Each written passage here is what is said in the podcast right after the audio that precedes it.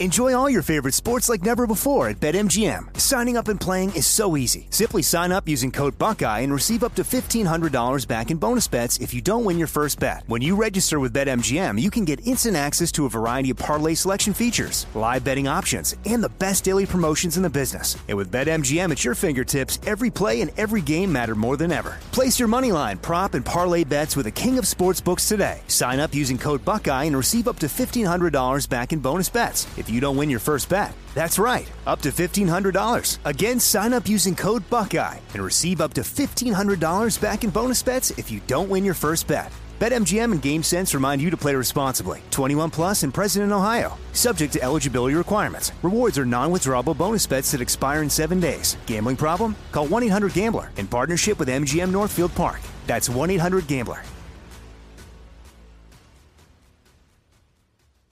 The best conversations I have with my colleagues are the ones that happen when no one is looking, when we're not 100% sure yet what to write. Hopefully, having conversations like this can help you figure out your own point of view. That's kind of our job as Washington Post opinions columnists. I'm Charles Lane, Deputy Opinion Editor. And I'm Amanda Ripley, a contributing columnist. We're going to bring you into these conversations on a new podcast called Impromptu. Follow Impromptu now, wherever you listen. You know you've got a comeback in you. When you take the next step, you're going to make it count for your career, for your family, for your life. You can earn a degree you're proud of with Purdue Global. Purdue Global is backed by Purdue University, one of the nation's most respected and innovative public universities. This is your chance. This is your opportunity. This is your comeback. Purdue Global, Purdue's online university for working adults. Start your comeback today at purdueglobal.edu. Hey guys, it is Ryan. I'm not sure if you know this about me, but I'm a bit of a fun fanatic when I can. I like to work, but I like fun too. It's a thing. And now the truth is out there. I can tell you about my favorite place to have fun Chumba Casino. They have hundreds of social casino style games to choose from, with new games released each week. You can play for free anytime, anywhere and each day brings a new chance to collect daily bonuses. So join me in the fun. Sign up now at ChumbaCasino.com. No purchase necessary. VGW. Void were prohibited by law. See terms and conditions. 18 plus.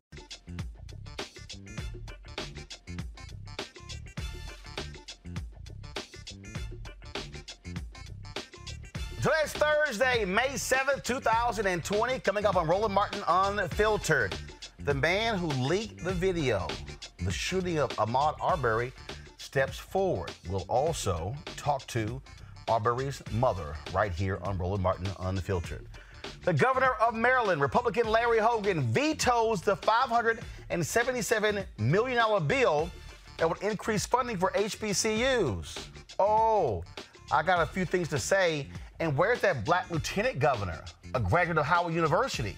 Why is he so quiet? Cops are going wild during this pandemic. We'll show you more examples of police brutality from cops across the country. AFSCME and civil rights leaders are, lead, are uh, leading on making sure the next stimulus bill includes aid for state and local governments. We'll talk about that with Lee Saunders, the president of AFSCME. Also, an audit shows that $94 million meant to help poor residents in Mississippi was stolen. We'll chat with Senate candidate Mike Espy about that issue. And a new AP poll shows that the pandemic has been especially tough on black people and people of color. Financially, no shock. Faith leaders have also become activists advocating for people during this viral outbreak, and Virginia's voting rights laws should set the example for the country, folks. It's time to bring the funk on Roland Martin Unfiltered. Let's go. Whatever the piss, he's on it. Whatever it is, he's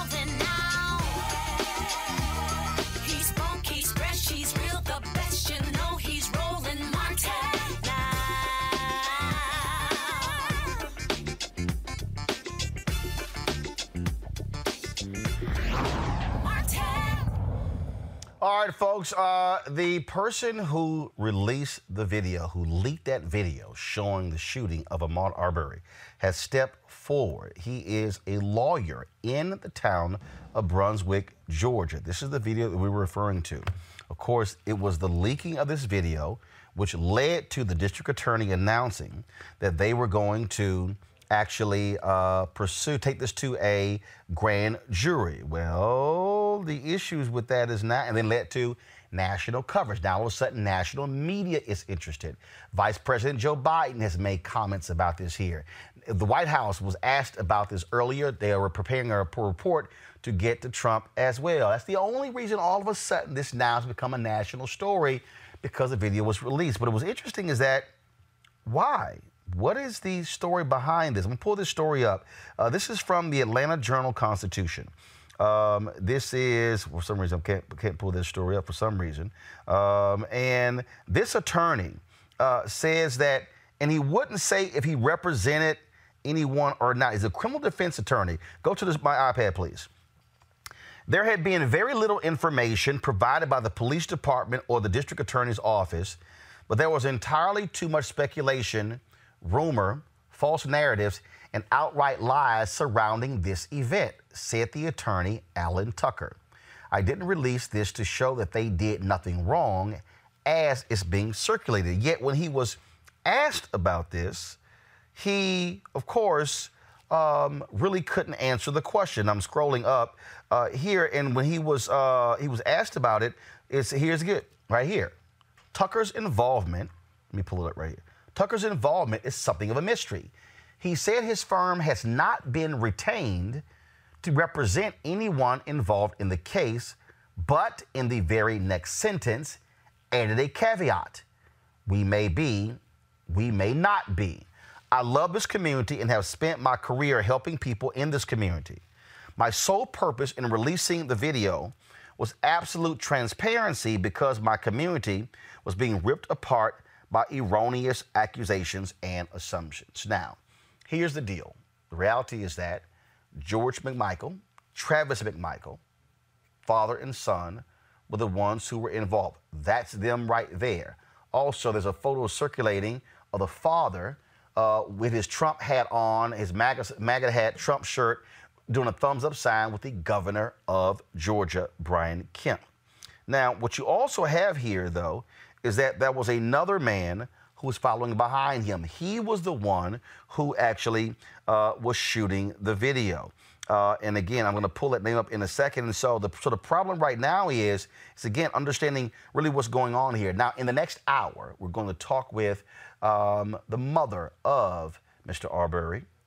That'll be in the next hour. And so we look forward to having that conversation. But right now, I want to go to my panel on Dr. Greg Carr. He's the chair, Department of Afro American Studies at Howard University.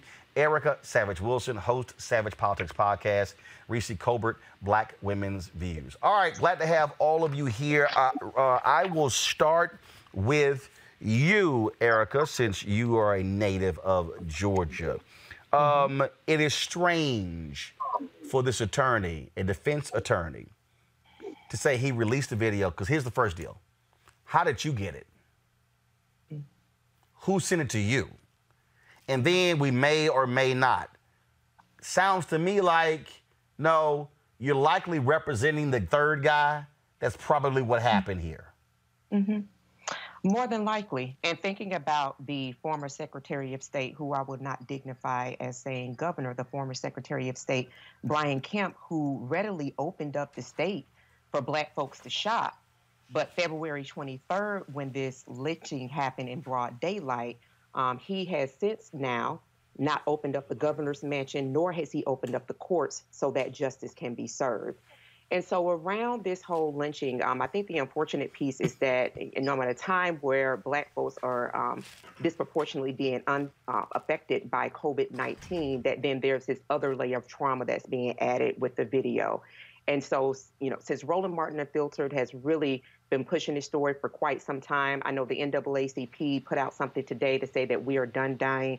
This is an opportunity for folks to use their social media for something good by number one, elevating by using your name and your voice to let Governor, um, to let the former Secretary of State know that we see him and that his late response, his politically expedient Twitter, is not enough to say that you know, his heart goes out to the family and that he's doing what needs to be done by way of an investigation that should have been happened. It should not take the trauma of black bodies to have to force him to do the right thing. So I think that us being a collective, lifting our voices to let um, um, Kemp and uh, all those other in- officials uh, that uh, we see the McMichaels, that we see them, and that though we have our hands on several pots, we're not letting this go. And so justice has to be demanded. We have to stand with this family today. Um, go back to my iPad, please. This is from the Land Journal Constitution story. Uh, William Bryan, a resident of Satilla Shores, uh, who was helping the McMichaels corner Arbery, he was the one who actually was shooting that video. The reality is this, here, Greg. If that video doesn't get leaked, we're not, this is not a national story.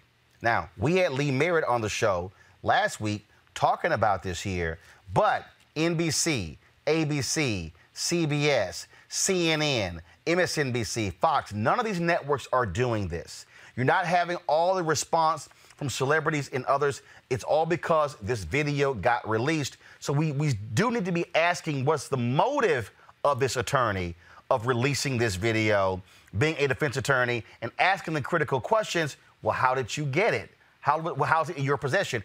And two prosecutors, go back to my iPad, please. It was initially Brunswick Circuit District Attorney Jackie Johnson, the prosecutor, who re- recused herself.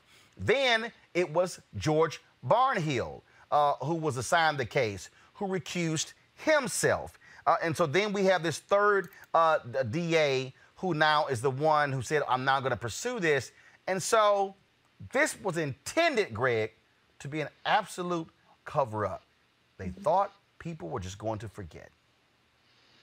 Sure, but I mean, uh, we and we had to be able to chew gum and, and walk at the same time.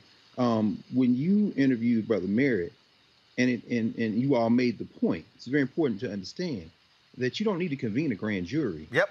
Uh, in order to you know in, in- to arrest these men, to jail them, um, to prosecute them, it's very important that we need to be able to do both these things. While we are focusing on the details of how this video got leaked, of who has a motive, we also must understand that without a framework for being able to interpret these events, we will be spinning our wheels. What do I mean? That video was going to come out eventually, and this public outcry was going to happen eventually. Anytime you have white supremacists and white nationalists like Brian Kemp, Doug Collins, and others decrying this and saying they're going to investigate, that isn't um, that isn't a, a search for justice. That's a preemptive strike. The, the phrase we need to be focusing on here, as we focus on the details, the broader conceptual framework we need to focus on is rule of law. What do I mean by that?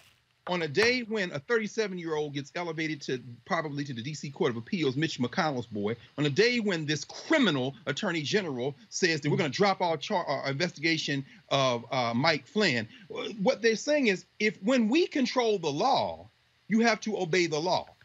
What we don't want is black people to turn away from any possibility that the rule of law is in charge. So when you see a sister like uh, the sister uh, Sarah Anthony in uh, Lansing, the state rep who was surrounded by three brothers with long rifles going into the Lansing state capitol because she said clearly the rule of law has failed up here. When we see them release this video and then all these white supremacists line up and say, oh, this is a travesty. No, what they're trying to do is set it up Go back into 1892 and read Ida B. Wells' lynch law in all its phases. See, when you convene a grand jury, then you can say, well, the lynch mob of the grand jury said that there was nothing to see here. When you uh, say that we're going to get justice, when the governor says that, then he's hoping that black people won't say, you know what? I'm not even gonna worry about it. There's a Second Amendment. Everybody gets strapped. And the next time you show up on somebody, I'm gonna blow your brains out. In other words, what they're trying to do is get ahead of an obvious situation so that finally black people they can try to convince them, oh, just let the law run its course. So I don't think that this was anything other than a tactic to try to get ahead of what was inevitable, which was going to be the release of this video. And at that point, they can't get out in front of it. Reese, um, it's, it's no doubt all of a sudden the cover your ass game is being played. It's all CYA. Mm-hmm. And like I tweeted, I do not call this DA a hero because he's going to a grand jury. Right. The fact of the matter is, these three individuals now could easily be arrested. Two of them Right. directly for murder, one of them mm-hmm. as an accessory to murder. They should be arrested. And so that's what you're seeing here. And now, with the pressure, now all of a sudden, demands for uh, the first DA, Jackie Johnson, to, to, to resign. Now, the pressure, Barnhill should resign. Now, the governor, he's now commenting. Oh, uh, Trump comments about. Uh, you know what, what- the, the, the pain of these, these parents and what they're experiencing. All these things are now happening only because the video got released. And if it was not for that release of the video, the account of these three individuals and the account of the prosecutor would be the final word. That's a fact. It's it's it is a fact, but it's also very disturbing because one of the perpetrators, as we as you mentioned, actually recorded this video. So I'm I'm curious, was the was what was the purpose of this to get off on the video to try to you know to share it amongst friends? I, I think it is a valuable uh, question as far as how did the video get to this defense attorney? I'm sick and tired of black trauma porn being shared Yes. over and over on the internet and it requires people to be sickened by black men being gunned down. There was another gentleman who was gunned down just last night by the cops and the cops said that's a closed that's going to be a closed casket funeral. I'm tired of this trauma this re-traumatization of these videos circulating being the necessity for even an investigation for even a grand jury all of these damn DAs, all they did was kick the can, and they're still kicking the can down the road. A grand jury is kicking the can down the road when- as you said, they should be arrested right now. We don't even know where the hell these people are. I mean, they could have fled the country. Anything could have happened. But the sense of urgency and justice, this this, this um, murder happened back in February, and we're we're just now starting to get to the bottom of it a little bit. It's very disturbing, but I just I'm sick of seeing these images, and I'm sick of it taking that much just violence and and and and trauma for anybody to stand up and pay attention. It should have been enough right off the top. Uh, folks, again, Absolutely. in the next hour, we will talk with the mother of the young man who would have, who would have been 26 years old. A birthday was on Friday. Uh, Ahmaud Arbery. We'll talk to his mother in the next hour. You don't want to miss that conversation. All right, folks, let's go to our second story. One that we have been focused on for several years, not only on my TV One show, but here on Roland Martin Unfiltered, and that is the lawsuit that HBCUs or advocates of them filed against the state of Maryland when it came to duplication of programs. Federal judge pretty much said, Maryland, y'all screwed these HBCUs. During the testimony, an HBCU ex- expert said they should be receiving about a billion dollars. The HBCU said, we'll accept 577 million. When Martin O'Malley was the governor, he offered $100 million. They said no. Larry Hogan comes in saying, my final offer, 200 million. They said no. I was a part of the protest in Annapolis, Maryland, at the state capitol uh, a few months ago regarding this. Guess what? The legislature comes back, passes it unanimous in the Senate today, three hours ago. Republican Governor Larry Hogan vetoed that bill, rejecting the $577 million for HBCUs. Due to the current challenges, Hogan said it would be irresponsible to permit a bill like this that requires an increase in spending to become law. Now, mind you, so let me just take y'all back. What happened in the 70s was that the HBCUs, being, in, being ingenious, came up with, with specific educational programs that would be attractive to students, black, white, regardless. Well, what happened? The white students saw wanted to major in these things, so they went to the HBCUs. There was a dramatic increase in non-black enrollment at the HBCUs. So what happened? Same thing white artists did with black music. The predominantly white institutions copied the programs of the HBCUs. Well, what do you think happened? If you could go to a University of Maryland, looking at the resources and the dorms and the facilities and the research dollars compared to a Morgan State or a Bowie State, all of a sudden you would go, I'm going to University of Maryland. And guess what happened? The HBCUs saw a drop. They were harmed due to duplication. So the judge determined that Maryland did indeed hurt the HBCUs by allowing the duplication of programs to exist. And they sued. It was a 13 year lawsuit. They thought it was finally over. And now Larry Hogan decides to do this. But here's what's also interesting. I'm going to pull a photo up of it because I told y'all what happened here. I told you that before the rally, I had to present an award at the uh, Capital Region Minority Supplier Development Council.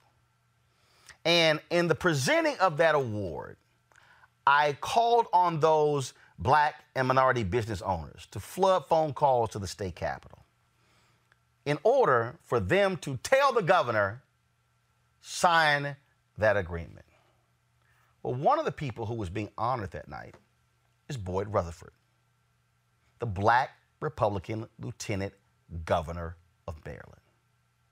And I said, he, a Howard University graduate, should be standing up for those HBCUs.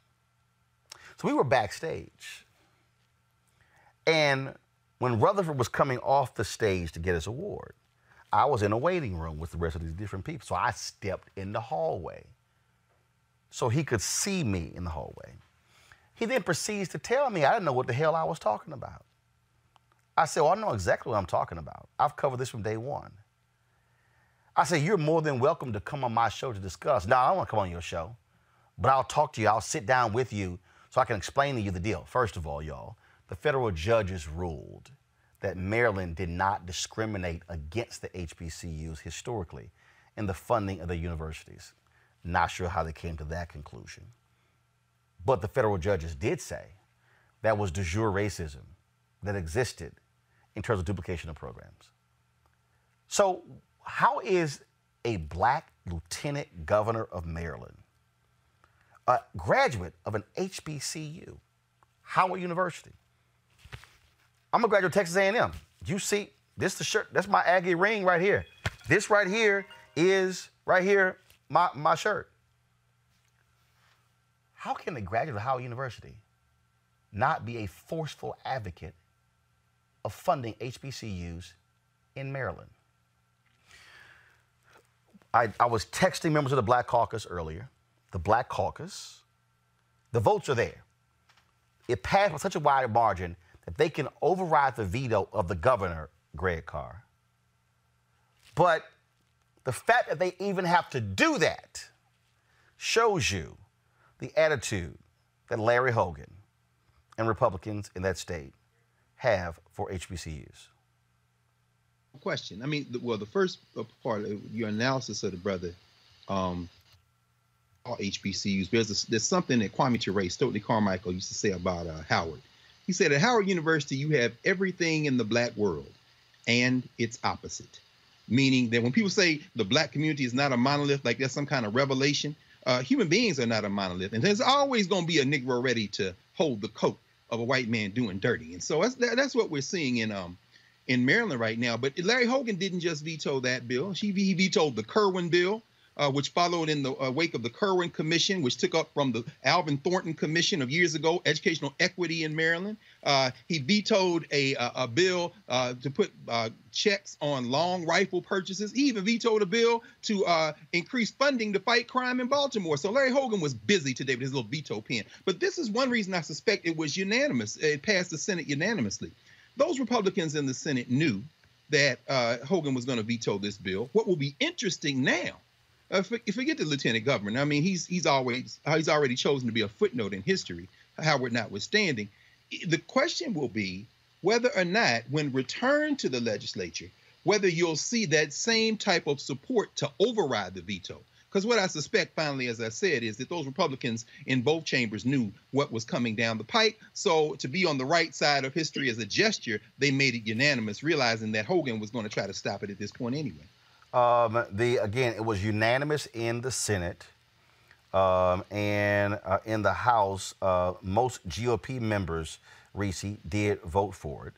Um, And I'm, I'm actually I'm trying to pull up the actual number. Uh, and so, so the numbers are there. Now the question is, now the question is whether or not uh, you're going to see, um, whether or not you're going to see um, them stay with that vote. That's the real issue next. I think that is the the real test. I, I think what we're seeing is, per usual, black people are the first on the chopping block. This is a long running lawsuit. There was a harm that was done, and this is to try to settle, not completely rectify, but settle over a period of 10 years additional funding for HBCUs. When we're at a time where COVID 19 presents an opportunity to make things more equitable eh, rather than regressing, regressive in society, Larry Hogan, of course, and the GOP is, I'm expecting, will side with keeping these regressive policies in place. I'm tired of black people being on the on the chopping block.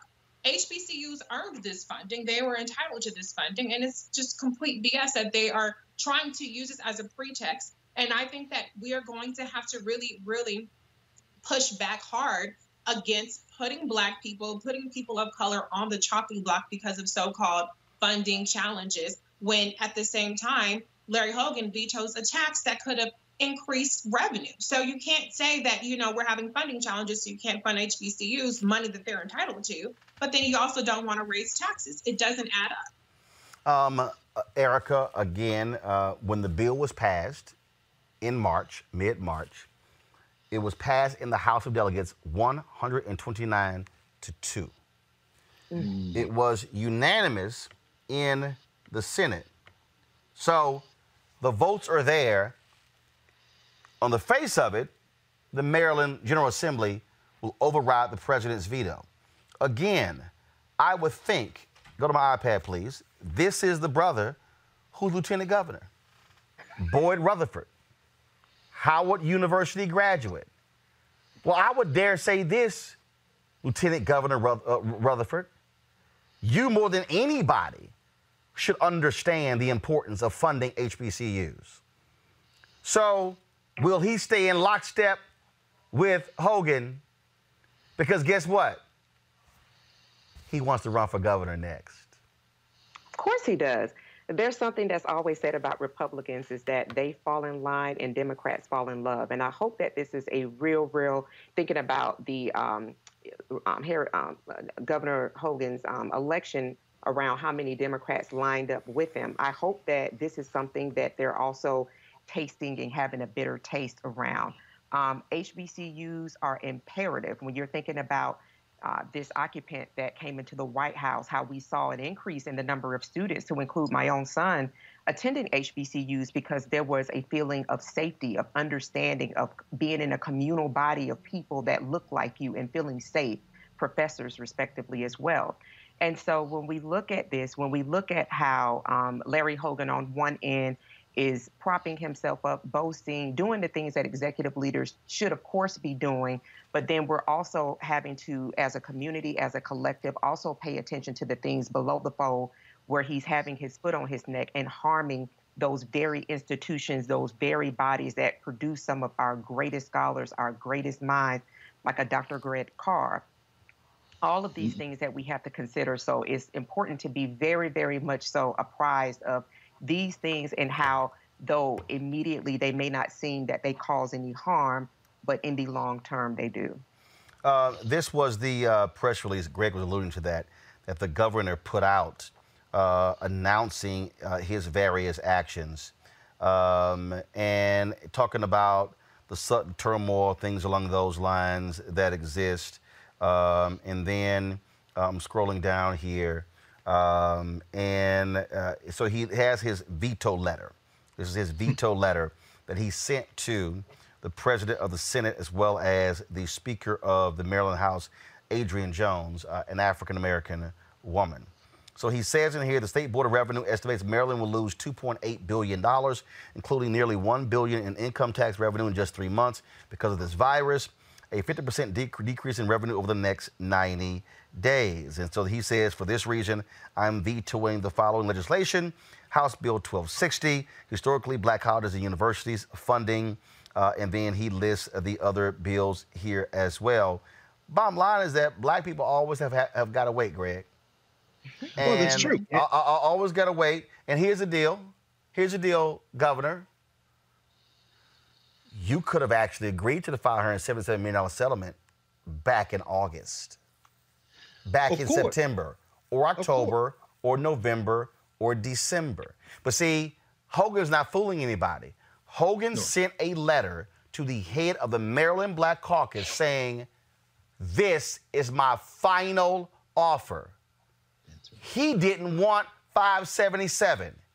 He only wanted them to get 200 million. And for folks who are doing the math, that's 200 million dollars over 10 years. That's four institutions. Do the math. We're only talking about y'all 5 million a year. But this is a this is a deadly time for historically black colleges, as we just heard uh, my sister Erica say. You know, she came out of Albany, and you know, Albany State. I went to Tennessee State. We, we you know, we're field HBCU Negroes. We understand what that means. That means the state HBCUs, the Gramblings, the FAMUs, the North Carolina A&Ts, the Virginia States. These rely on the state for funding, and right now, higher education public funded higher education is under siege. But if you're not a flagship university like the University of Tennessee was to Tennessee State, or the University of Mississippi was to Mississippi Valley or Jackson State, then you are extremely vulnerable. And in fact, this is uh, this argument is really what sent me to law school. I was an undergraduate at Tennessee State when the state legislature, under threat of a federal lawsuit, was trying to figure out how to increase resources for black colleges. But as you said, Roland, Title VI of the Civil Rights Act of 1964, the Equity Act, is where you get the argument that you can't duplicate programs at these schools. So one of the solutions when the lawsuit in Tennessee, which was the Geier lawsuit, Geier versus Alexander, was in place. The Mississippi lawsuit, our friend Alvin Chambers, when you see the lawsuit in Mississippi, Ayers versus Fordice, what they said was one of the ways to increase resources for HBCUs is to give them programs that will attract other people. And as you said, in the state of Maryland, when uh, Morgan State got um, an online uh, um, uh, MBA program, executive MBA program, that is to cr- increase revenue for them. But what did the criminals? Of the University of Maryland system, led by that chancellor at the University of Maryland College Park, do they then went and put the same type of programs, as you said, at those schools, which is a direct, illegal, unconstitutional violation of the Mississippi lawsuit, the Tennessee lawsuit, and the higher education lawsuits. That's why they went to court in the first place. So where we at right now with Larry Hogan playing this game of chicken is not the first element of this. It is coming out of the illegal act of the white public colleges in Maryland in duplicating programs that were put at the black colleges to increase the revenue. So it's all a criminal enterprise, as Ida Wells would say. This is funding lynching law in all its phases. Reese and Erica, go ahead. Final comment. No, I was Go ahead. Go ahead. Reese, Erica, go ahead. I'll just say um, I echo everything that Dr. Carr said, and understanding that uh, these uh, HBCUs are under attack. Um, that uh, really what we're seeing is that someone who does not have any care for Black life, for Black um, educated life, that um, he could really care less of outcomes and seeing that all skin folks aren't kin folks is that just much more. And I just really go back to folks paying attention to who's on the ballot and understanding who has your best interest. That as we um, approach another election year, that's definitely going to be um, a tough election year to go ahead and have a good understanding of who it is that's on that ballot because when, now we're in a place where we're actually depending on executive and state leadership and then those folks like you're seeing with the former secretary of state of georgia when they do not have your best interest in heart death comes next Reese, go ahead. Yeah, no, I totally agree with Erica. The stakes are so much higher coming November we have to make sure that the people that get into office are people that are going to value HBCUs, value Black lives, and that are not going to put us on the chopping block because we know we're always the first ones to go whenever they have these austerity measures, whenever they want to cut back on something. Black people and Latino people are the first place they look. Again, what I want to know, here we go to my iPad. I want to know when is this brother going to say something?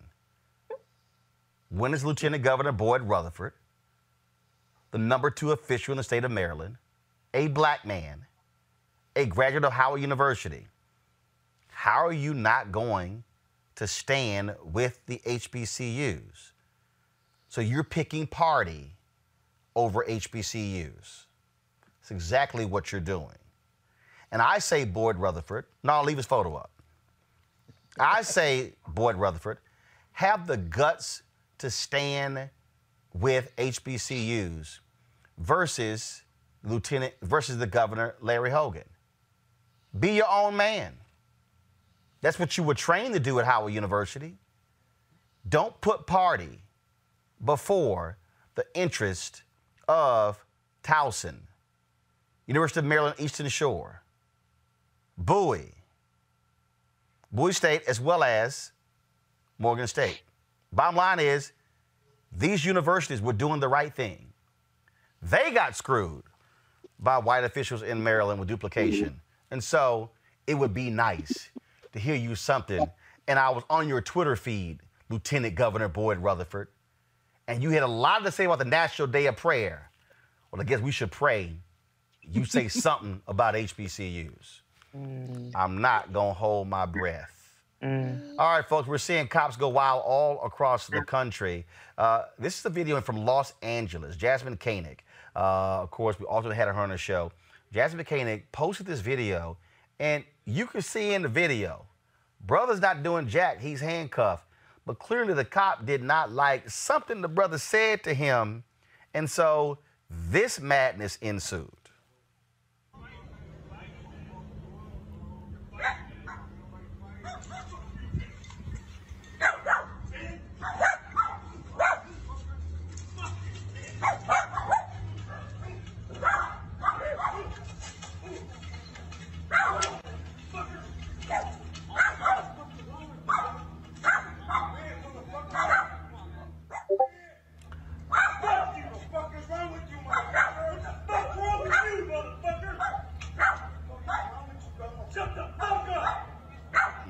Uh, cop not too particularly happy. Then, of course, there's Sean Reed, the brother in Indianapolis, who live streamed a car chase between him and cops.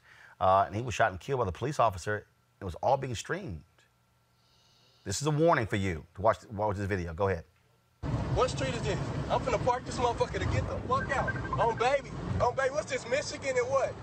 Michigan and what? Ace? I'm finna park this motherfucker at Ace. On mid 62nd in Michigan? Somebody come get my stupid ass. Please come get me. Please come get me. Please go get me. I'm on 62nd in Michigan. I just parked this motherfucker. I'm gone. Please come get me.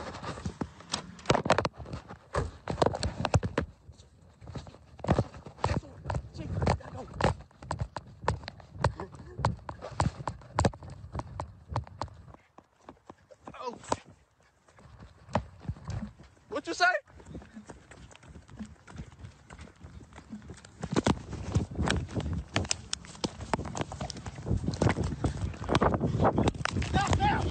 Fuck you. Ah.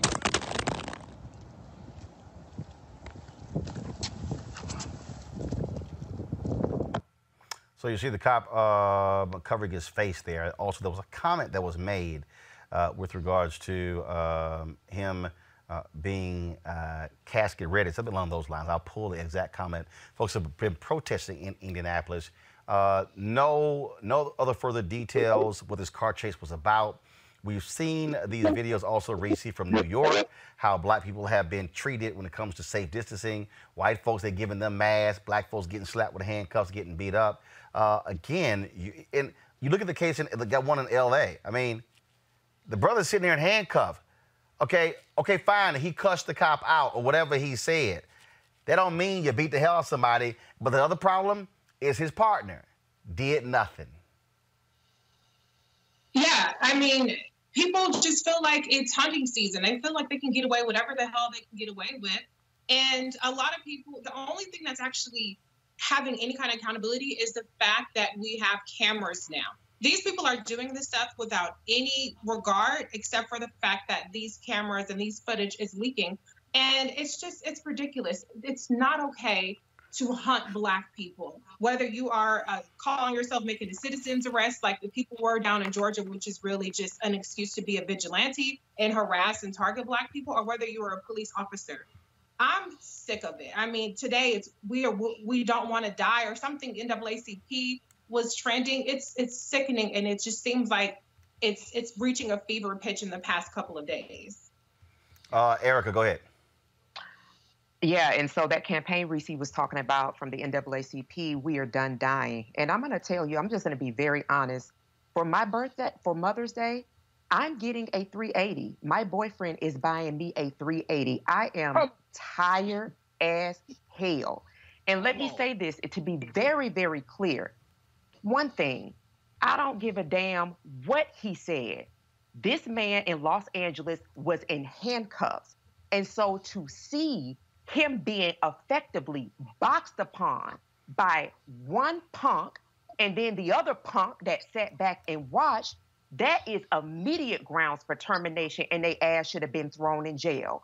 Sean Reed, for that to have been live streamed and for then him to have been gunned down and effectively an old punk to stand on top of his body and effectively laugh about it. And then you have these two backwood deliverance characters out of the state of Georgia and Brunswick, which also the absentee ballot task force, some of the Brunswick officials are a part of that, led by the Secretary of State, Brad Raffensperger there. What Reese said, it is open hunting season, and then that video footage is being played over and over again. We don't know where. Listen, they have gotten their marching orders from their president. I'm saying this I'm tired but I'm done as well. And so I'm being proactive in that. And so that video that you talked about earlier with the woman that was being led to the state capitol by those brothers with those weapons and they were about it and ready, that is where we're at. When we're saying that we're done dying, what we're also saying is that we are actually ready to pick up the reins because I said this on your show, Roland, back in 2019. And I am sorry that I'm having to keep saying this, but welcome to the new era of civil rights. It is it is past time. What COVID-19 has allowed for is for the stillness for people to see that otherwise, you know, just kind of like say a name, hashtag this, to really understand the depths with which white folks are going to make sure that they retain control of this country. It is time to not only say we are done dying, but be damn meaning that we are done dying. Uh, Greg, uh, it's no shock that uh, that whatever character, Jason Whitlock, would be critical of LeBron James. This is what LeBron James tweeted.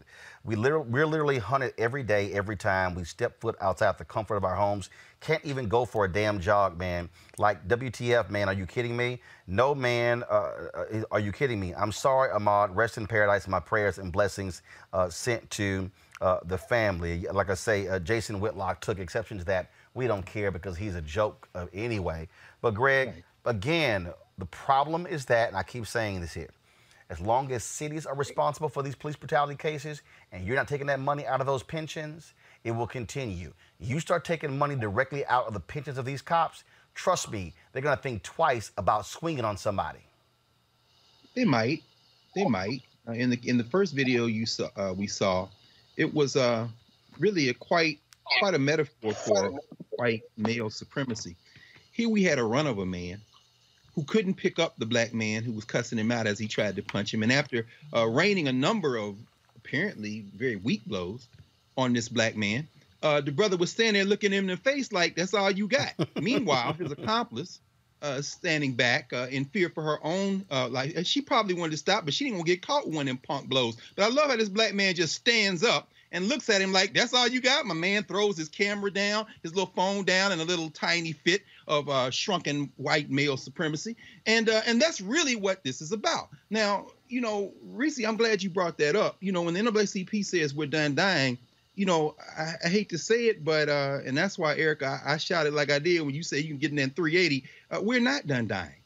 We are not done dying until we decide we are done dying, and then that's not about marches. That's not about hashtags. And I, it, it reminds me of the brother from Monroe, North Carolina, and his wife, uh, the great Robert Williams and Mabel Williams, who were over the NAACP chapter in that little North Carolina town until they said that we're going to form a rifle club. At which mm-hmm. point the NAACP suspended them and go get their book Negroes with Guns. In other mm-hmm. words, what we are facing is a situation where every time we get gunned down, we say this has to end, and then we don't end it. Let's be very clear. They're worried about their money. The police union, yes, the lawsuits might back them up. But when you're facing a, a, a shrunken, shriveled piece of a human being, like the one we saw in the first video, and then something less than human, which which we saw in Indianapolis, you're talking about people who in that moment really wouldn't be scared of a lawsuit. They are exercising their what Frances Cress Welsing might say their fear of annihilation, of genetic annihilation, of white male genetic annihilation. And so if we must die, let us nobly die. But frankly, I think that if we all went out and got us a 380, a couple of mm-hmm. little deuce deuces or whatever we're gonna have legally, and then when they run up on us, like I said with the sister in Lansing, she ain't got to worry about nobody running up on her because ain't nobody gonna spit in my face. I got three firemen with long rifles, and guess what? Not only am I not gonna die, today is the day you question whether or not Black Lives Matter as much as your life, because I'm getting ready to take it if you get in my face. All right, folks, let's go to our next story. AFSCME is leading a big push along with civil rights leaders and members of Congress to make sure that the next stimulus bill includes help for frontline service workers. Joining me right now is the president of AFSCME, Lee Saunders. Lee, glad to have you back on the show. Um, we, we, we, we have heard so much about, again, the frontline people, and you keep we keep hearing essential, essential, essential. But you got to make sure, though, that if you're opening up all these businesses and opening the states back up, those folks better have PPE, better have masks, better have uh, goggles, and things along those lines. I don't think these people even care about that. They're just like, okay, whatever, open up, and then you, you know you live at your own peril. What's what's happening right now, Roland, is that um, you have a mentality uh, with certain people here in Washington D.C. who believe that people can risk their lives every single day. Uh, they can uh, be exposed uh, to the uh, coronavirus. They can expose their families. Uh, they don't have to work with the proper PPE, with the proper equipment, and everything is okay. Well, everything's not okay. People need to be taken care of. We have everyday heroes in the public service every single day, whether you're a nurse, whether you're a sanitation worker, whether you're a social worker, whether you're an employment services worker trying to get those checks out every single day. Uh, and uh, they're risking their lives going into work without the proper equipment. Now they have a double whammy where state and local government are actually running out of money because the tax base is crumbling. And you have folks that have given a lot of money to the corporation uh, to help them, uh, helping small businesses. But by the way, uh, we have found, and I think the uh, the conference, the leadership conference on civil and human rights, found that 90% of African Americans and people of color who own small businesses are not receiving those funds. Okay, but in the public service, workers who perform tax are not with a All right, we are you you broke up there the last. So repeat that last comment, Lee. I said that the people who are providing essential public services every single day and risking their lives are now threatened with a pink slip, with being laid off, with being furloughed because the tax base is crumbling in Washington, D.C. is not providing aid to state and local government. Well, what you have is you also have this attitude where Donald Trump doesn't care if it's not a red state. He only wants to support those people who can help him in the election. You got Mitch McConnell who has said, "Hey, cities and states, you got problems, file for bankruptcy." Well, number one, states can't file for bankruptcy. That's an idiotic and absurd statement. Uh, this is not a red or blue issue. This is a life and death issue for these everyday heroes, for these people who are providing public services, essential public services to the citizens of this country. And they deserve respect, they deserve the necessary equipment, and they deserve to have help from the federal government as the federal government has helped corporations, as they have helped small businesses. Well, on that particular point, we talk about helping these businesses. I mean, that's the whole deal. When you got the cruise industry who wants to bail out, and they're not even U.S.-based companies. Okay, they're headquartered offshores uh, for a reason. Uh, other companies, of course, who are stashing cash left and right. You know, and and and, and that's what's crazy to me. Uh, I'm sorry. These the people, the workers in these cities in these states, they don't have offshore accounts. And let's break it down further, Roland. Let's break it down further. I grew up in a household in Cleveland, Ohio, where my dad was a bus driver. That was a way, and he was organized. He was a, a, a member of the Amalgamated Transit Union. Public service was a way for African American families to achieve a decent lifestyle, be able to move into the middle class. And that is being destroyed right now. You look at what's happening with the coronavirus.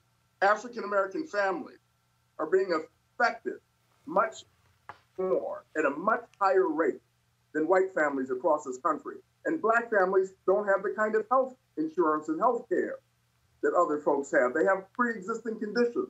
All of these factors contribute to a decline in our community of life. In our is trying to move forward. And we need support and we need help from the federal government. And that's one of the reasons why we've developed, AFSCME has developed the campaign uh, where we are pushing the need and talking about the importance of the provision of public services. Who provides those public services? Who provides clean water? Who picks up the trash every single day? Who provides health care in this country? So we've got to continue to push that every single day. The impact that it has on the minority communities is virus and the lack and, and the fact that elected officials are not doing anything to support the public services necessary to keep this country going, it's it's a shame. And it's ridiculous and we've got to stand up, we've got to make our voices heard. So we're running an ad campaign, a major ad campaign all across the country, talking about the importance of public services and the federal government must step up to the plate. Uh, if folks want to get more information about that campaign, where do they go? They uh, can come to our website, uh, the American Federation of State County Municipal Employee.org. Uh, we have commercials. Uh, we're even doing a letter, Roland, and I would hope that you would sign off on it. We have a letter uh, that has been signed by uh, clergy, by faith based officials, civil rights organizations, talking about the need for state and local aid to uh, the citizens of this country to continue the vital public services that everyone must have. And in fact, um, this, this, so guys, go ahead and roll uh, one of the, those ads. Go ahead. We can face this pandemic head on. We can do what it takes to protect our families and our communities. Together, we can get our economy moving again, but not without the tools and resources we need to get the job done. To win this fight, it is going to take a public service army. Don't let Congress fire the frontline workers who can save us. Text FUMD to 237263 to tell Congress to fund the front lines. All right, then. Uh, again, Lee, this is going to be important because uh, the, the reality is this is going to be the battle. And when you look at the numbers, it's a whole bunch of people who look like us who are those frontline workers. That's exactly right. So uh, we appreciate your support, brother. Sign that letter. We're going to be sending it in tomorrow. Uh, the National Action Network is working very closely with us on this, along with other faith-based organizations and churches and civil rights organizations. All right, Lee Saunders, President of AFSCME. We appreciate it. Thanks a lot. Thank you. All right. We certainly appreciate AFSCME being uh, one of the partners here at Roland Martin Unfiltered. All right, folks, as of today, there are 1,287,497 confirmed cases of coronavirus. 76,693 people have died. 214,906 have recovered. Now we got some news, uh, Greg Carr, that's pretty funny. Uh, yeah, and I will say funny. Donald Trump is livid right now because one of his personal valets at the White House has tested positive for coronavirus. And so he's lashing out at his staff, saying, uh, not protecting him. No, no, no, no. But you're the one who went to Honeywell who didn't want to wear a mask. You're the one who has said you think it's silly to wear a mask. You're the one who has stood at news conferences with people next to you with nothing. In fact, when they had the nurses in the Oval Office, they were asked, "Why aren't y'all wearing masks?" They were like, "Well, we've all tested negative for masks, so it no makes no sense for us to wear a mask." Here's what he don't understand: you can test negative today, but you might be positive tomorrow. And so, and then of course, with Mike Pence, when he went uh, to um, uh, the, the uh, Mayo Clinic, uh, he didn't wear a mask, trying to be like Mr. Macho. Then later, oh man, I guess I should have worn the mask because he got criticized. And so, excuse me, uh, Trump, if you upset because your personal valet got coronavirus, because you act like it's no big damn deal. Yeah, you know, we know, of course, Roland, and, and it's it, again, everyone now is freely using the word lie. Don Lemon has had a complete 180 conversion into blackness. Uh, everybody across the spectrum, but all they got to go do is go back to every broadcast you've been on since Donald Trump has been in this presidential conversation. You nailed this from the beginning. You can't not only can you not believe a word that he says, you can't believe anything anybody around him says. Somebody says, "Oh, do you think Donald Trump has coronavirus?" My honest answer is, I don't know, because I, you can't trust anything they say. And this man, who's one of his personal valets, is a member of the armed forces. He's a Navy guy. And so this man is risking his life walking around all these white supremacists who are, um, and I'm gonna call it virtue signaling, not virtue in terms of good, but virtue in terms of white nationalist values. They're not they're not wearing masks to signal to their the members of their klavern that I'm with you. So this is not an accident for Mike Pence. This is not an accident for Trump and Honeywell. And as you said, finally in the White House, in the Oval Office, when that nurse from Louisiana was like, "I can't really get my uh, uh, get what I need in terms of PPE, my people," and he's sitting there holding himself like he always does, to try to control. That's not what I'm hearing. Look, man, you're a liar. You're beneath contempt. There's nobody running the federal government on behalf of the so-called American people, and so you know, for all we know, you, you're not only not asymptomatic, you might very well have the coronavirus. I have no idea, is what I'm saying. So yeah, and, and he, he's just mad because he's a germaphobe and has been since the day he came out of his mother's womb, apparently. In fact, uh, Reese, uh, Vice President Joe Biden camp uh, dropped this hard-hitting ad showing exactly the fundamental problem when you have a reality person playing President of the United States.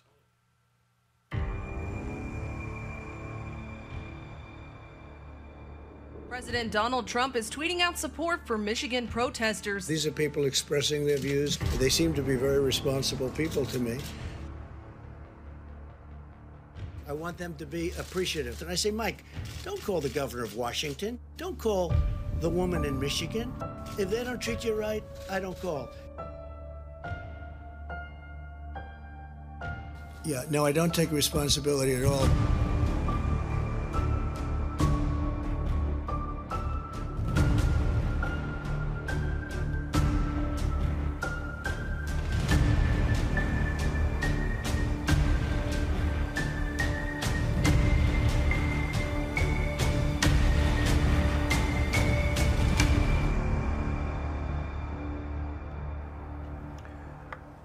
Well, that makes it perfectly clear with the lack of leadership we see right now. Absolutely. And I think Biden is doing the right thing by doing that message home because uh, Donald Trump had to file an his video. Hold, hold tight one second. Hold tight one second. I'm having some audio issues with you. Let's sort that out. Erica, uh, p- go ahead and respond, please. Yeah, so Donald is a liar. He's out of shape. He anything that comes out of his mouth is the furthest thing from the truth. He wishes he was a tenth of President Barack Obama. He's mediocre. He has a limited vocabulary. So anything out of his mouth, particularly remembering that he is the son of a Klansman, has no credibility whatsoever.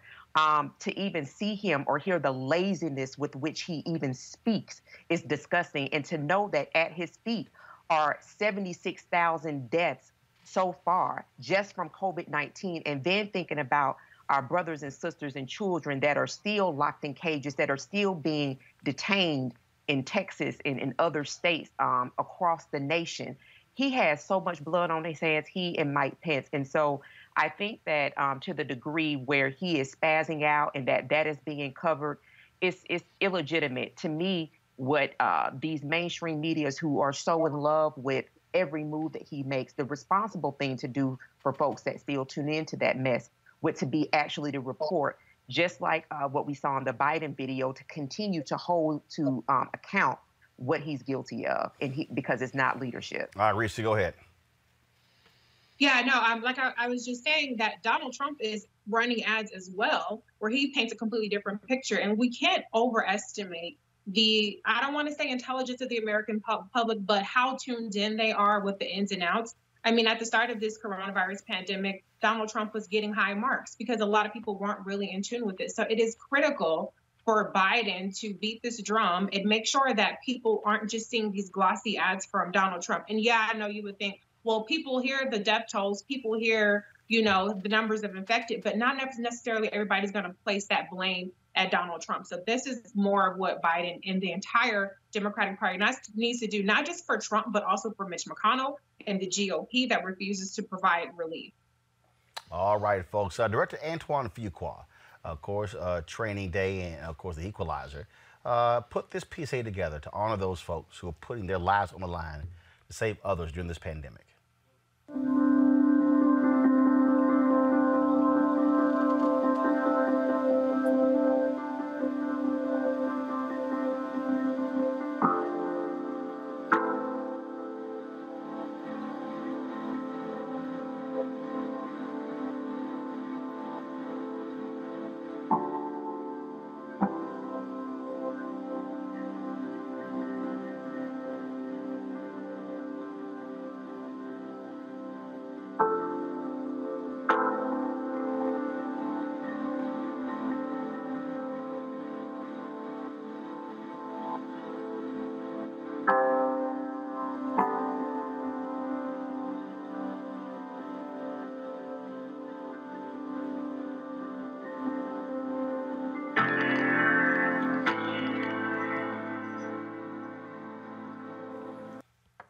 Certainly appreciate Antoine Fuqua for that. Folks, got to go to a break. We come back. We're going to talk with uh, Mike Espy about this story out of Mississippi. $94 million supposed to go to the poor, but it went to for tickets to football games.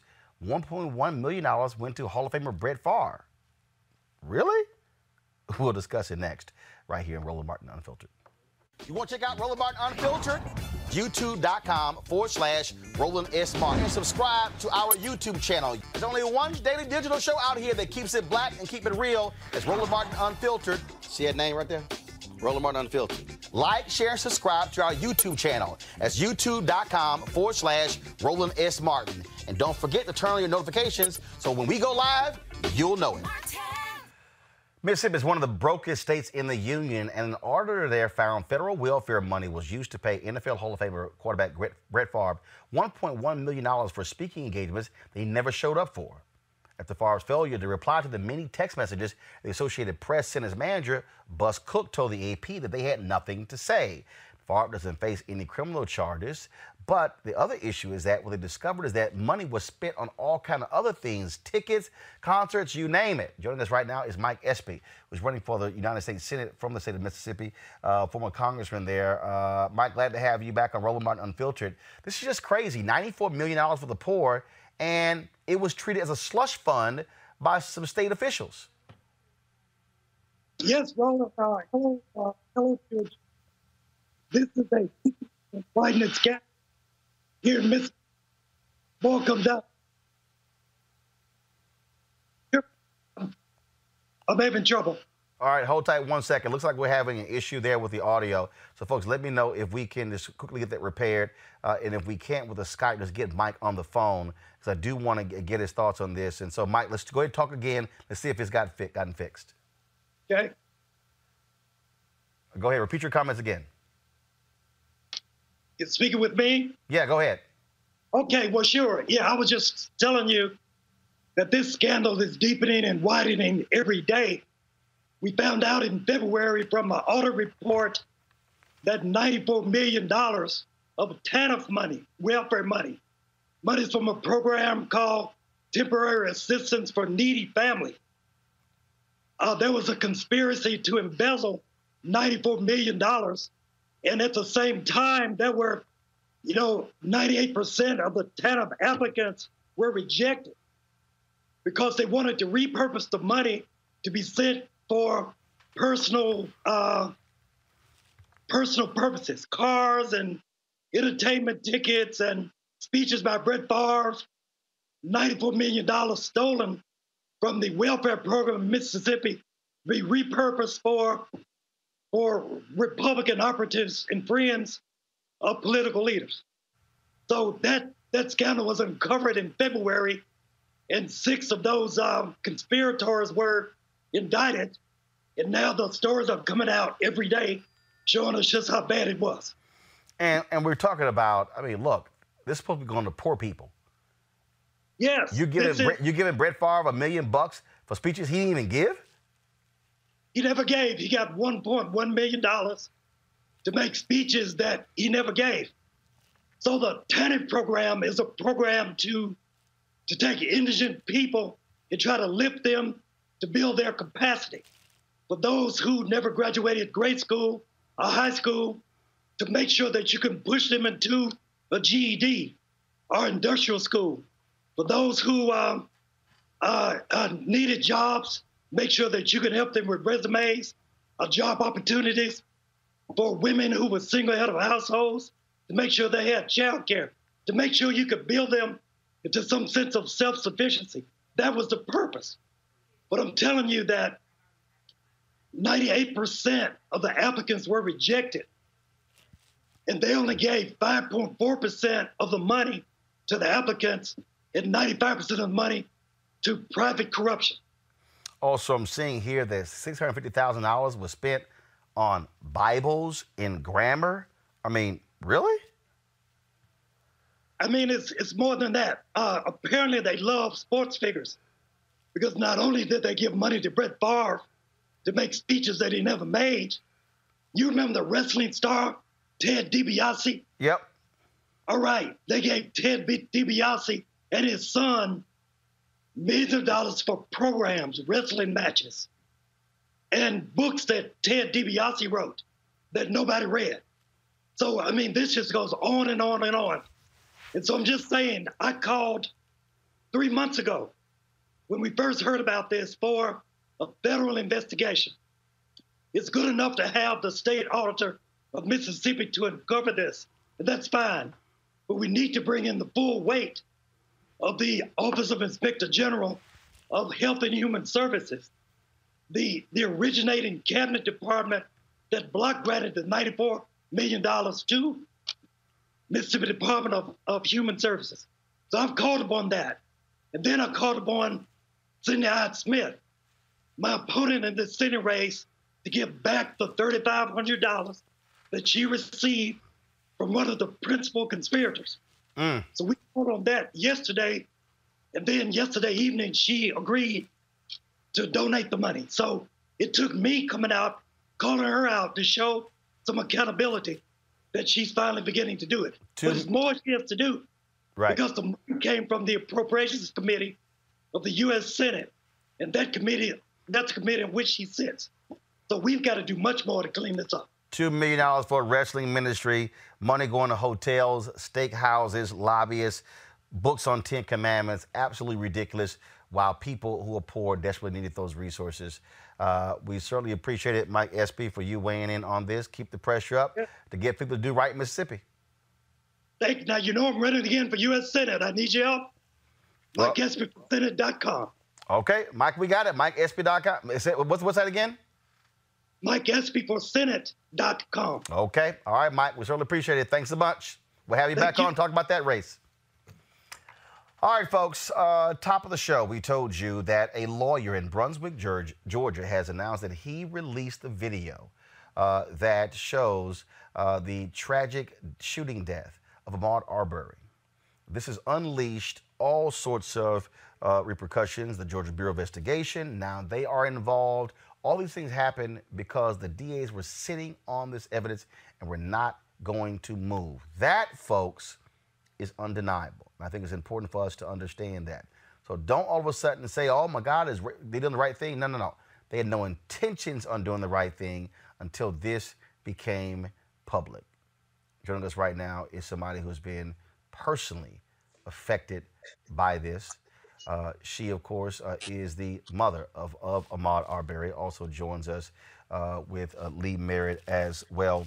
Um, um, first and foremost, uh, just just condolences for losing your son. He, um, if I'm correct, his birthday was it Friday? It was, he will turn 26 years old. Yes. Uh, that has to be um, just just difficult. But I I got to first of all before you even get into all the stuff of the last two days, just just let folks know who Ahmaud Arbery was. Ahmaud was uh, my baby boy. Um, he has two two siblings, one sister, one brother. And again, he was the baby. Um, I had him back in '94 on Mother's Day. So around this time is, is was really when we ce- celebrate Mother's Day as well as his birthday. Um, one of the Cooper Jones, uh, he, according to the stories we read, he was an avid jogger. He played football in high school. That is correct. Um, when the, so here we are in May. This happened in February. Um, when this took place, um, were you just simply perplexed as to how your son is dead because he simply went out jogging? And also, did he live? Did he live in that community? Live nearby? Anything along those lines? Because he was running running in that area. And that is correct. He lives. In our subdivision is about three three miles from where he was jogging. Um, and I never worried about him jogging because that's what he did um, daily. So I didn't have any concerns, or and nothing was posed where I had to become worried when he went out jogging. uh, on my panel to get prepared to ask some questions as well. So just want to let y'all know in advance. Um, the fact that we are here, uh, we covered this story last week. We had Lee Merritt on talking about it. New York Times did a story, but but but frankly, um, uh, Ms. Jones, national media didn't care. But it wasn't until that video got leaked where all of a sudden people begin to pay attention. And the problem here is that you and the family, you had not seen this video. The DA's office sat on the video. Y'all found out when we found out, correct? That that is correct. Um, Lee Merritt, that, that's what really strikes me when we talk about where we are now. I just fundamentally believe that on a third DA, that they were hoping this thing would go away and not have to, to adjudicate it. For them to say, oh, now we're going to go to a grand jury, it's only because that video's out. No, I, I absolutely agree. Uh, the level of corruption that is being exposed by this case, and you know what? Ahmaud's legacy is going to be the exposure of a great deal of corruption in the criminal justice system in South Georgia. Uh, they were hoping that this case would go away. They were hoping that they could murder a man in the streets and that there will be absolutely no consequences for anyone involved. And the legal apparatus was going out of its way to make sure that that became a reality. Um, I want to go to my panel f- with questions. First up is Greg Carr. Greg, you're talking to Wanda Cooper Jones and Lee Merritt. Yes, of course, uh, Brother Merritt. Uh, again, thank you for continuing to stand. And Sister Jones, I mean, y- there are no words. Um, I know how my mother would feel on my sister versus been, been my nephew. Um, you talked about Ahmaud in a way that I don't want to use the word humanized because he's a human being, but that reveals to the world who this young brother was. Um, you know, help us understand, if you can. Um, and I think about Sister Sabrina Fulton, of course, Trayvon Martin's mother. Um, at this moment, nobody wants to be in the in the spotlight that you're in, and I know this has got to be incredibly difficult. What do you call on those of us who are feeling this pain just by by kind of proximity to you? What are you calling on us to do? I mean, uh, set aside the just I mean, justice would be restoring your son's life, of course, as Sabrina Fulton says. I mean, but what what do you want us to do? Because I know we're going to act, but we need we need to hear from you in this moment if you can articulate even a bit of it for us. I just need some assistance on trying to get these men indicted. They really need to go to jail. I mean, I just uh, two months and two weeks has been too long. I mean, something has to happen. Thank you. Erica? Yes, and um, I don't. Um, I'm a mother, so I can. I have. Um, I cannot imagine. So my um, most earnest condolences, um, Mrs. Jones, to you, uh, to your children, to your family, and um, blessing upon Mr. Merritt and the incredible work you're doing. My question for you would be: Have um, the local city officials have you received any support? Um, have they been standing with you? Um, and is there perhaps anything that we could do in that capacity um, to help move them um, towards that place if they've not?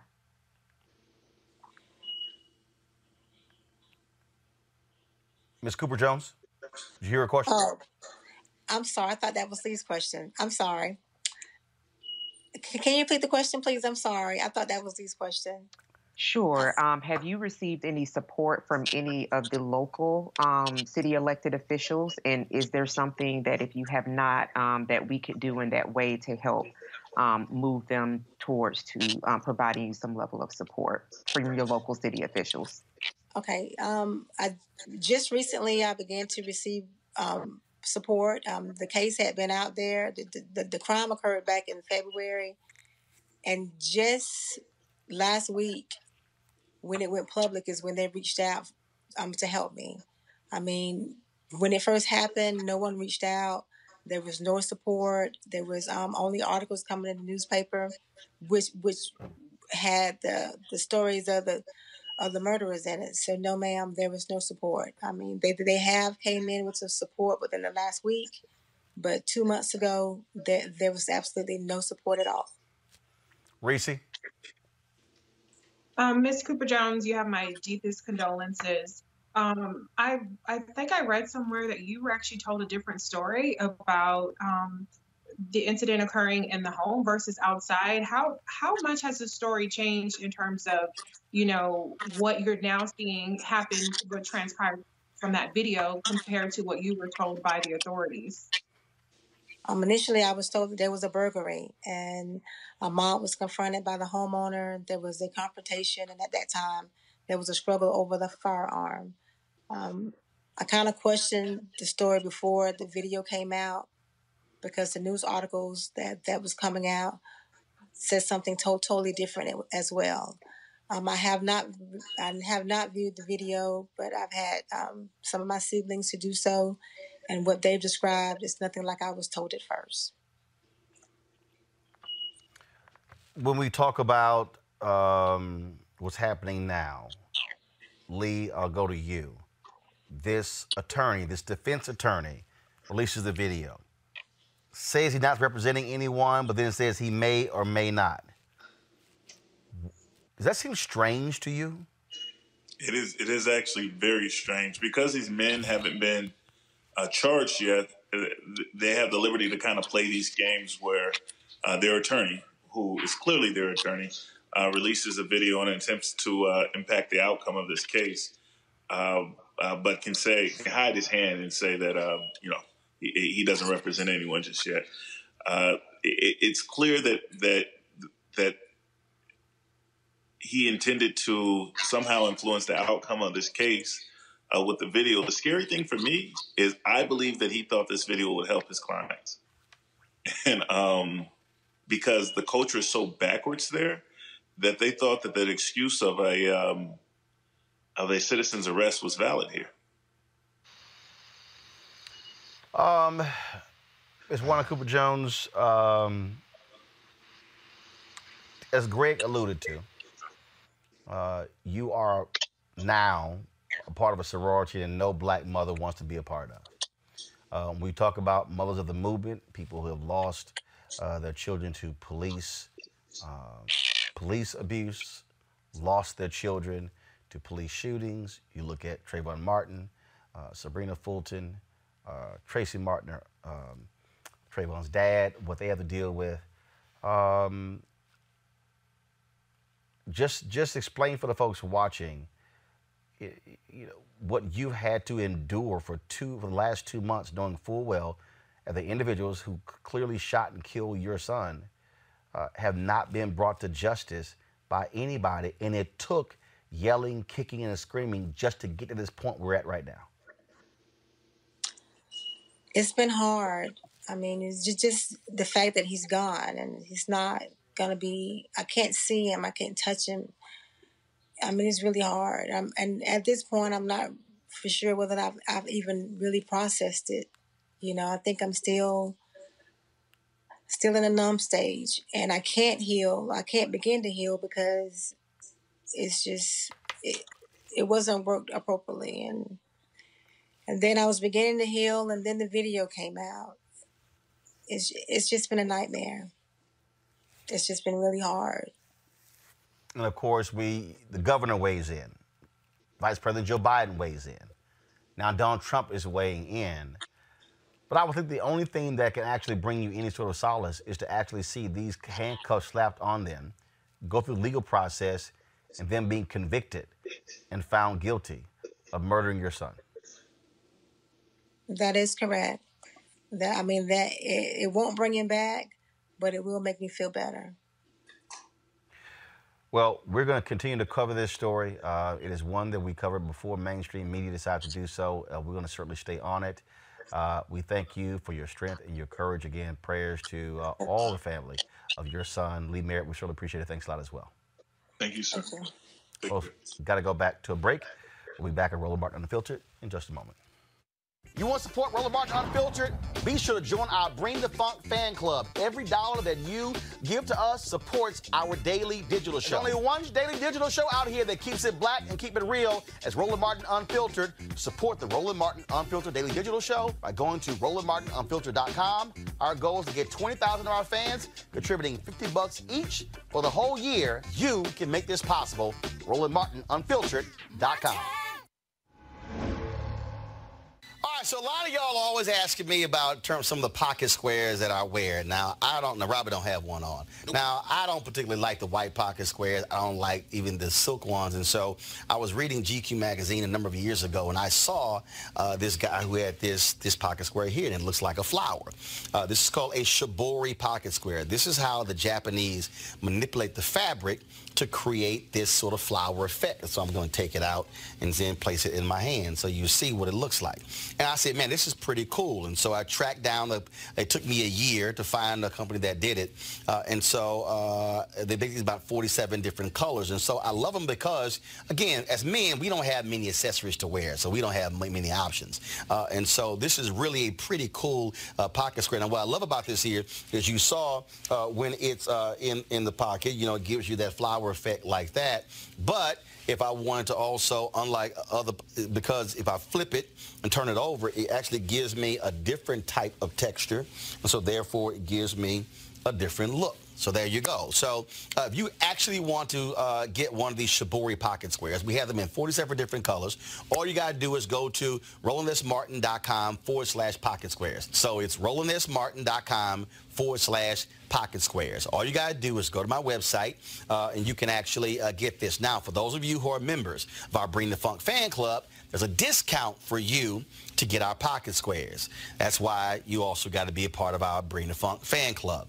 Uh, and so that's what we want you to do. And so it's pretty cool. So if you want to jazz your look up, you can do that. In addition, uh, y'all see me with some of the feather pocket squares. My sister, who's a designer, she actually makes these. They're all custom made. So when you also go to the website, you can also order one of the customized uh, feather pocket squares uh, right there at RolandSMartin.com forward slash pocket squares. So please do so. And of course, uh, it goes to support the show. And again, if you're a Bring the Funk fan club member, you get a discount.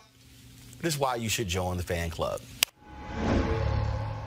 All right, fam, online church services have been going viral since the pandemic started. Many pastors are reminding their congregations uh, of this uh, and the goodness and promises of God during this challenging time. However, many have questioned whether it was God's will for the virus to spread or if it was sent as punishment. Hmm. In addition, activism grounded in the values of faith is playing a crucial role in the midst of the pandemic.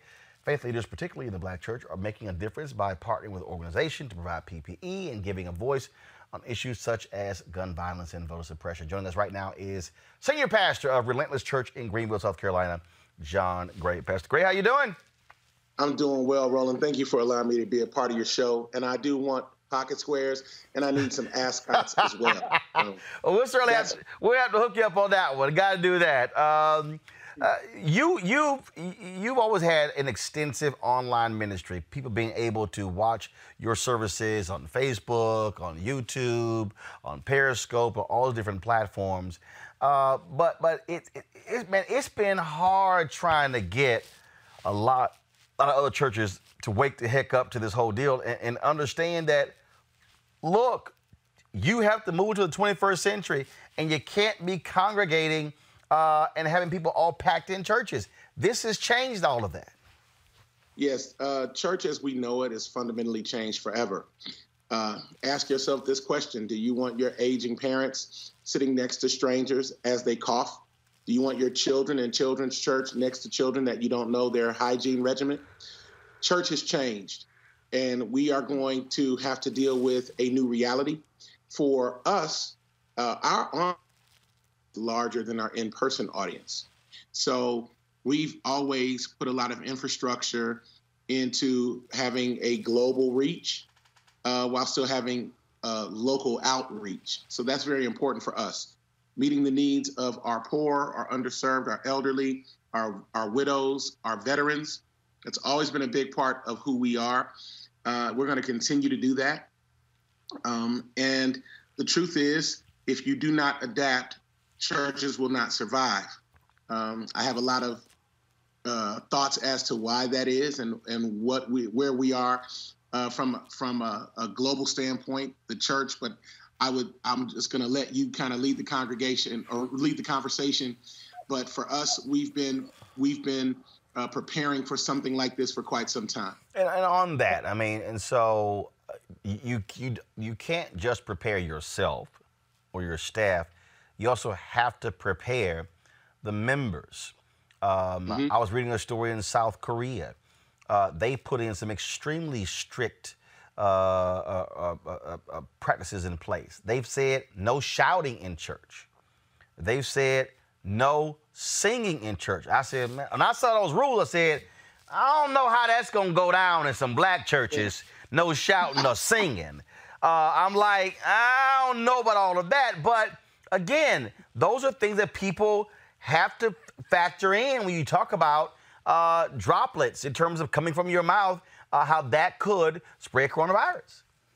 It's unbelievable that we're even uh, because uh, expressions in worship vary from culture to culture, as you know. The African American church expression is not one that is uh, quiet. Uh, it's expressive. It is emotive. It is engaging. Slap your neighbor, high five, hug five people. Uh, those days are, have come and gone. And uh, I think that we're going to have to deal with the reality that uh, if you read the New Testament, the book of Acts in chapter 2, the Bible says they continued daily in the temple and they grew from house to house, which means that the actual original church grew from house to house, not building to building. And I think for too long, uh, certain aspects of Western Christian thought have uh, idealized uh, gathering in buildings when in fact the original intent of God was for us to never get comfortable in edifices, but but build our faith in our homes and then with our neighbors and then spread that way. That's what he said in Matthew 28. He didn't say build a building and tell them to come here. He said go. And so since maybe some of us weren't getting that message, I believe he allowed this moment to force us out so that our faith could be seen uh, outside the confines of the four walls. Let me ask this question before I go to questions for my panel. And this, so whenever people say, "Why did God let this happen?" and I keep reminding people uh, of the very basic two words: free will. That's first. Two, that we have the capacity to actually stop whatever happens. Coronavirus did not actually have to happen.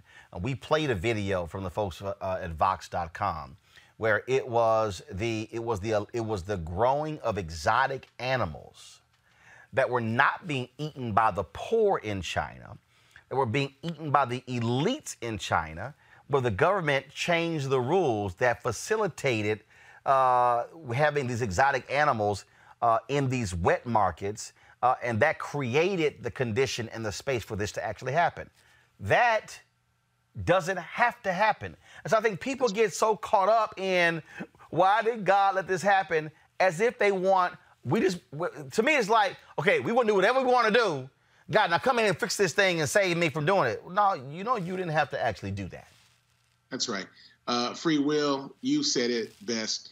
Roland, you're a theologian as well as, you know. No, I'm bootleg. my, my wife, she, she got papers. She ordained, she went to seminary. I'm bootleg. Let's be clear. Listen, but but you're you're you got papers by association. You got PBA. Um, what what what strikes me is that people blame God for this, um, but the reality is these are things that we created. I think there's two other things we need to consider. There's the difference between God ordained and God allowed. Did God create coronavirus to punish the world? No. That's not in his character. This is a wicked disease. It steals the breath from people. It it it cuts and severs families. You don't even get to say goodbye to your loved ones. There's nothing in God's character that reminds me of that. But is it God allowed? I think so. I think this was allowed for a number of reasons. Number one, we have treated each other with contempt and disdain.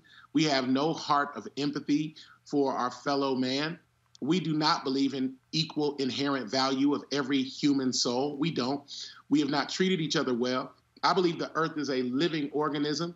Romans chapter 8 says that the earth is eagerly awaiting the revealing of the sons of God and it's groaning in birth pains until now, which means the earth is waiting for people who have a moral compass that points true north, that we can have um, uh, honorable discourse among brothers and sisters, regardless of race, creed, religious background. We haven't been doing that, Roland. And I think for those of us who are believers, I believe that God is saying for me and for those who are a part of the Christian church, um, you guys have been real relaxed in your presentation of me, and you haven't been showing people who I truly am. And so I'm going to allow this to give you a warning shot to, to get your act together. The Bible says judgment comes to the house of God first. So I feel like this was a, a shot over the bow of the church to say, change your trajectory, change your uh, parameters, change your uh, your idea of success. Because before, Roland, you know it, success was how many people you could get in a building. Yep. Now success is how many people can you serve? How many meals can you uh, distribute? How many elderly can you care for? And I think that was the original intent of the church, and I think that's the return uh, that God wants. Uh, let's go to Reese first.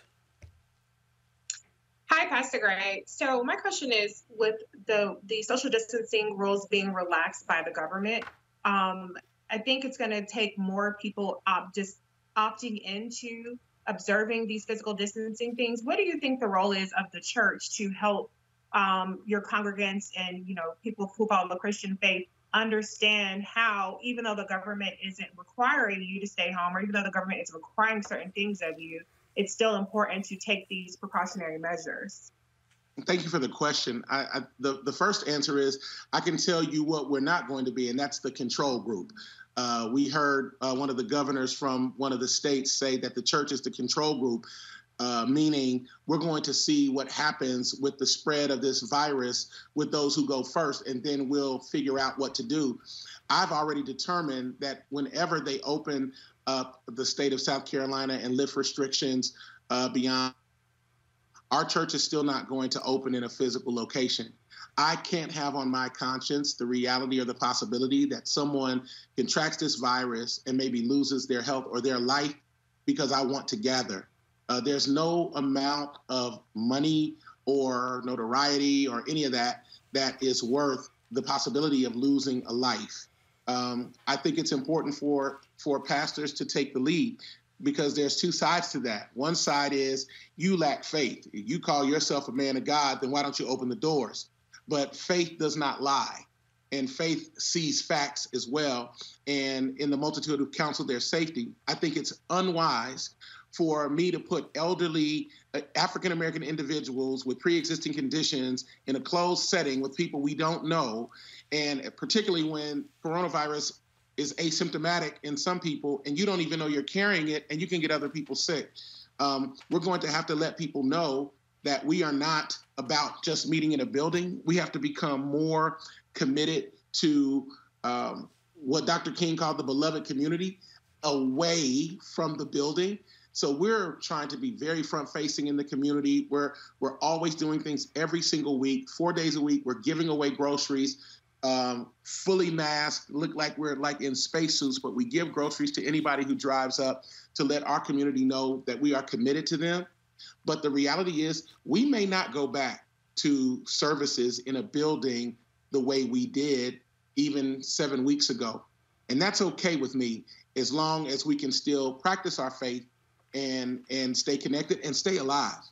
And uh, so I don't know if that answered your question, but I'm telling our congregation that if there is a time when we're in the building, there's going to be protocol, and we're going to wait until at least June to see what happens now that they've opened up uh, the communities again. I want to see if the curve has flattened.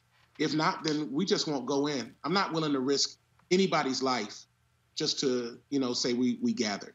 Greg Carr.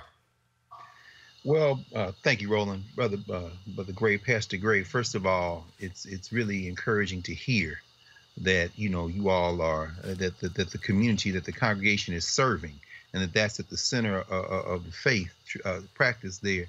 Thinking about religion as distinct from spirituality, I'm looking at some of the things come out of Haiti and West Africa. We know that for our people, the ritual kind of forms the crux of the religious practice that informs the spirituality, right? And um, it's interesting as a brother, Chancellor Williams, Dr. Chancellor Williams, who was a great historian. People know his book, The Destruction of Black Civilization. A lot of people don't know he's from South Carolina. He wrote a book in 1952 called Have You Been to the River, which is a critique of charismatic leadership in the little storefront churches and some of the smaller churches in South Carolina. My question is this Do you anticipate, with us being apart physically in terms of religious practice, the possibility of the emergence of some of these uh, cult-like figures that Chancellor Williams was critiquing back in the 50s, emerging online to siphon in some of that charismatic stuff and take us off in a direction that we may not have even seen back in the days when even Reverend Ike was riding high in terms of take siphoning that off and it being and using the cyber platform to do it. First of all, that's a whatever you just said needs to be an entire show by itself uh, because you you speak about I, I grab four different things that need to be addressed. Uh, first of all, Karl Marx said religion is the opium of the people. People will always find something to worship. Uh, what this season has done has taken away our idols, whether it was sports, whether it was entertainment, whether it was the ability to come and go as we please. Those things have been taken away. From 1619 until right now, black and brown bodies have been in chains, whether physical or emotional or spiritual, in this nation. And we know that Christianity was used to propagate everything from the Crusades to slavery. Uh, and so the idea of charismatic Jesus stems from the South and the need to believe that there's something after this torturous existence. Um, what it morphed into was a money making machine that kept us at bay and and created a new era priesthood where you can only get to God if you get to me first and you got to give me money in order to get to God. And all of that is being torn down. And whether we're talking about mosques or churches or or temples all of it's being torn down because to get to the most high the essence of perfection we now have the ability to do that ourselves I do not want people to uh, worship at the altar of John Gray. I am the first person to lead from my wounds. What I believe is that people are going to have to make a decision on what is truth. Now we now we are in the era of live your truth, which is I respect it, but it's dangerous because what's true for me may be extremely harmful for you. There is a difference between truth and subjective truth. And so there will always be people, and the Bible calls them false Christs, or, or people who prop themselves up for their own gain. But the first thing Jesus did in the last week of his life is he went into the temple and he tore down the tables of the money changers. It was symbolic of him saying, You're not going to pimp people uh, in an attempt to make them think this is how you get to God.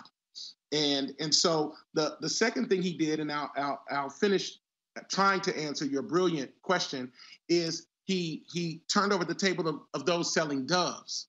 And when Jesus was baptized, uh, the Holy Spirit descended upon him in the form of a dove. And so what he did is he said, You can't buy the anointing. You can't fake being a genuine spiritual leader. And I think this season is going to draw a delineation, a mark in the sand that causes us to see those who are truly about the business of God and the versus the business of of ministry because they are two different things. Thank you, Then Erica. Well, first, hallelujah, amen. Thank you, Pastor Gray. Um, and you somewhat answered my question um, when, uh, um, in your response to Reese, because my specific uh, question was I'm still connected with my church in Georgia, was that delineation that you talked about for people that um, um, have the belief and that actually do say that um, because they believe God, uh, for those who are of the Christian faith, because they are believers, that um, they believe that their faith will keep them um, from um, having COVID and not the exercise of wisdom. So, what do you say to those people that are really saying that if a person says themselves um, says themselves to be a believer, if they're taking all of these preventative measures not going into worship uh, or the place of worship, that somehow that means that they don't believe God as strongly as they should. How do you counter that narrative or how do you address that? I would respectfully direct them. First of all, it's a great question. Um, I would respectfully direct them to Exodus chapter 12, where God is speaking to Moses as the, the last plague in a series of plagues to deliver people from oppression, which, by the way, to the panel and to Roland, I think is significant that it's been 400 years that we've been in this country as a people. And it was 400 years that the children of Israel were enslaved, and it was a plague that marked their freedom. And here we are, and there's a plague in the land.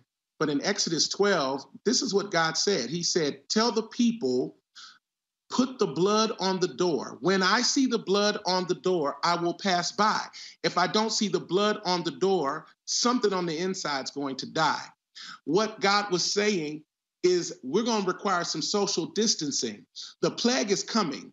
The only way that you're going to be free from the plague is if I see the blood on the door. He didn't say faith. He didn't say uh, if, if you tithe. He didn't say if you have deep spiritual insight. Stay in the house until the plague passes by. If I don't see the blood on the door, then that means you didn't obey the social distancing requirements to uh, allow this thing to pass you by. And so it wasn't even about faith. I could have been an Egyptian in a Hebrew house, but if the blood was on the door, he wasn't coming to get me because it was not about my faith. It was about obedience to a higher authority. The blood is on the door. Stay in the house. Let it pass by. Once the plague is done, then you can come out. And so I think for believers, it's important to understand that faith and science are bedfellows. There's not, it doesn't dishonor God for me to listen to the scientific reports about what happens if we um, if we sever our our social distancing measures right now, what that will do to the curve. My faith doesn't stop me from from having this virus. I don't care how much I love God.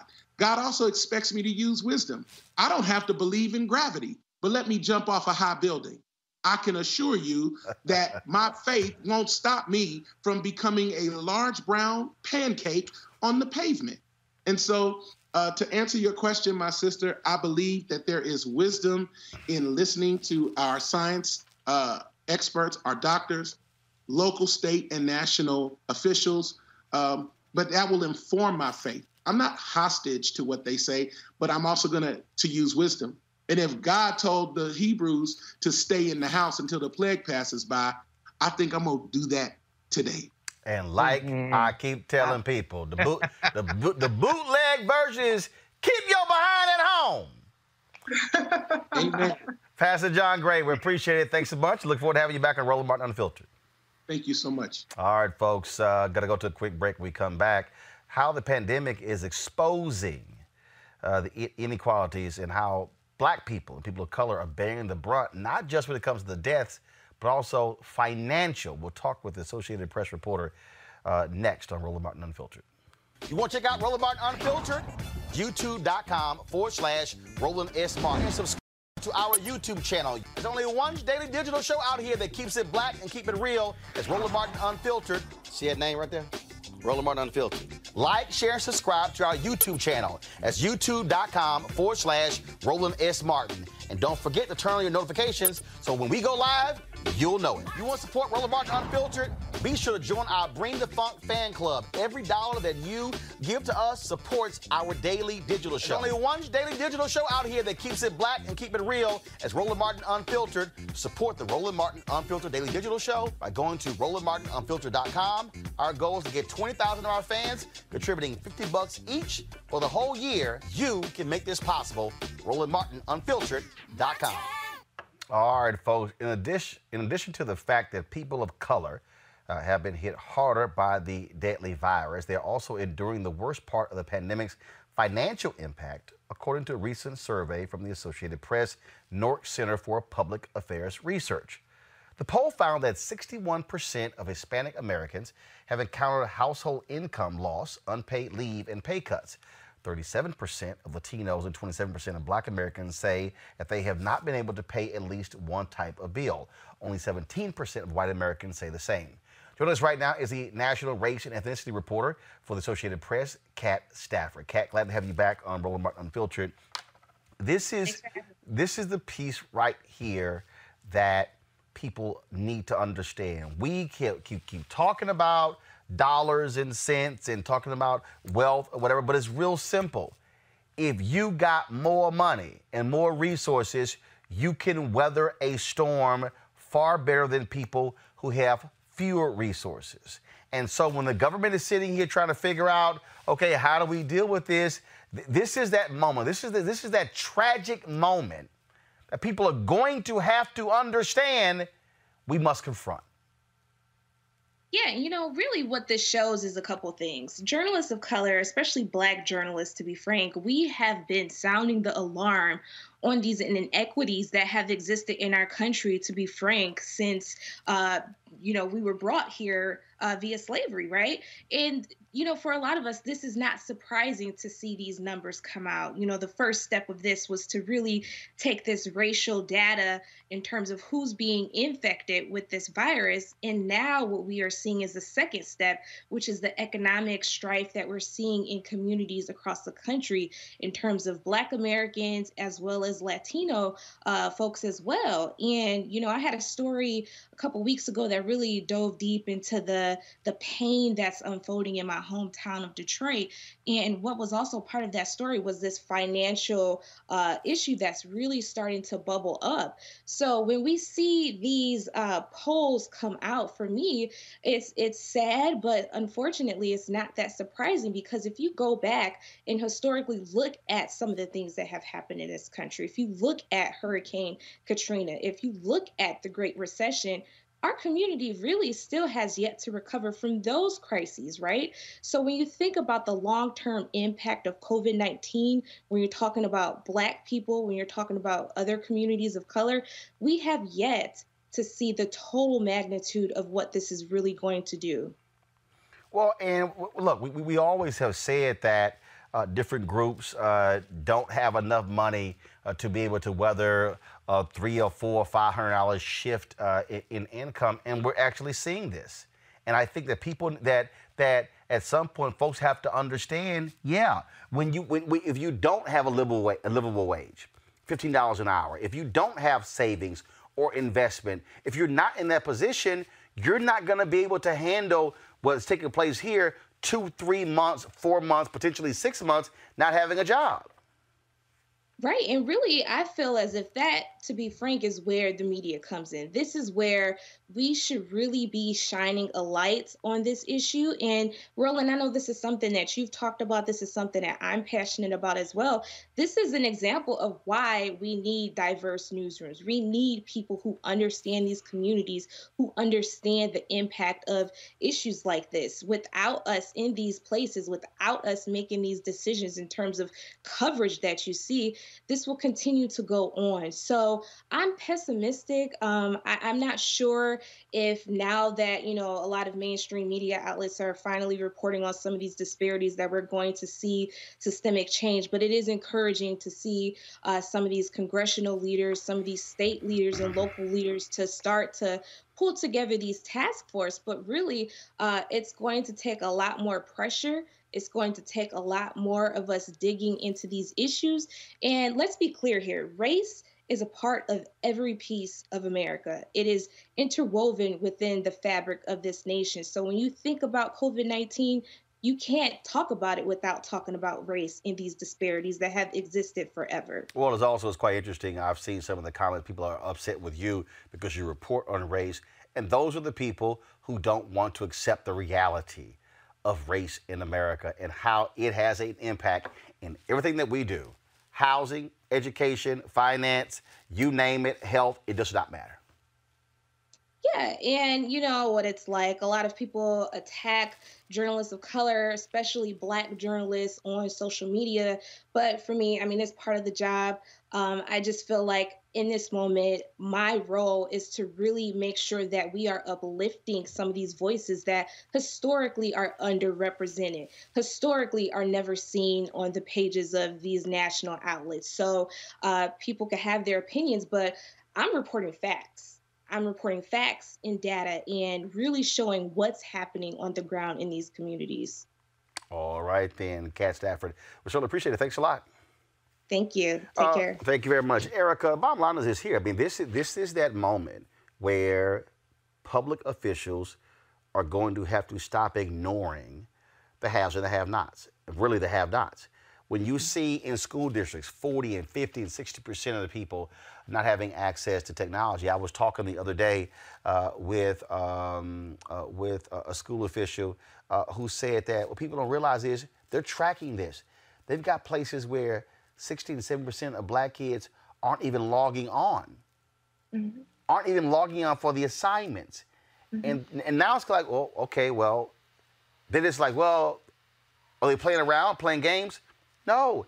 If I don't have access, if I don't have a computer, I can't mm-hmm. log on.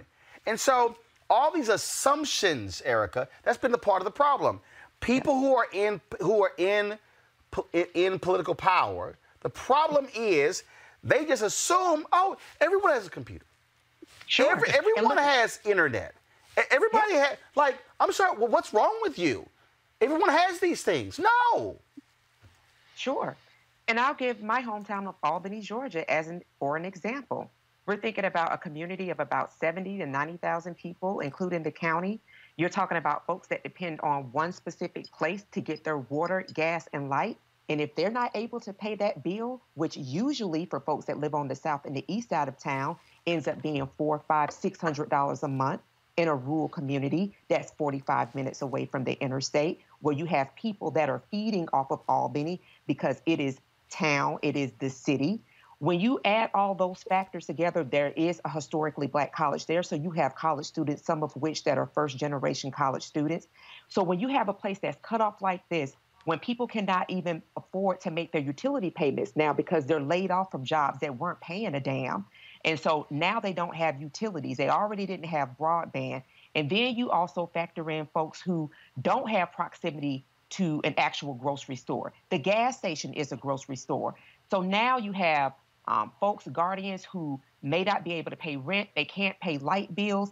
They definitely don't have broadband because they're thinking about how in the hell they're going to feed people in their family. But the profile of people that are in these elected positions, again, elected positions, look at how they look. Think about some of the black experts that we've seen that we hadn't even seen before that perhaps some people did not even know carried the level of jobs that they're carrying that are being threaded into this conversation now talking about covid-19 and the disparities that we see in our community. And so there has to be a demand for these people who are in office to number one do the right thing and that also we have to make ourselves a part of the conversation. That is the importance of those members of the CBC. And how dare anybody think about trying to primary the folks who are actually doing the work to make sure that some of the things that folks don't even think about are legislation pieces that will help black folks um, do happen.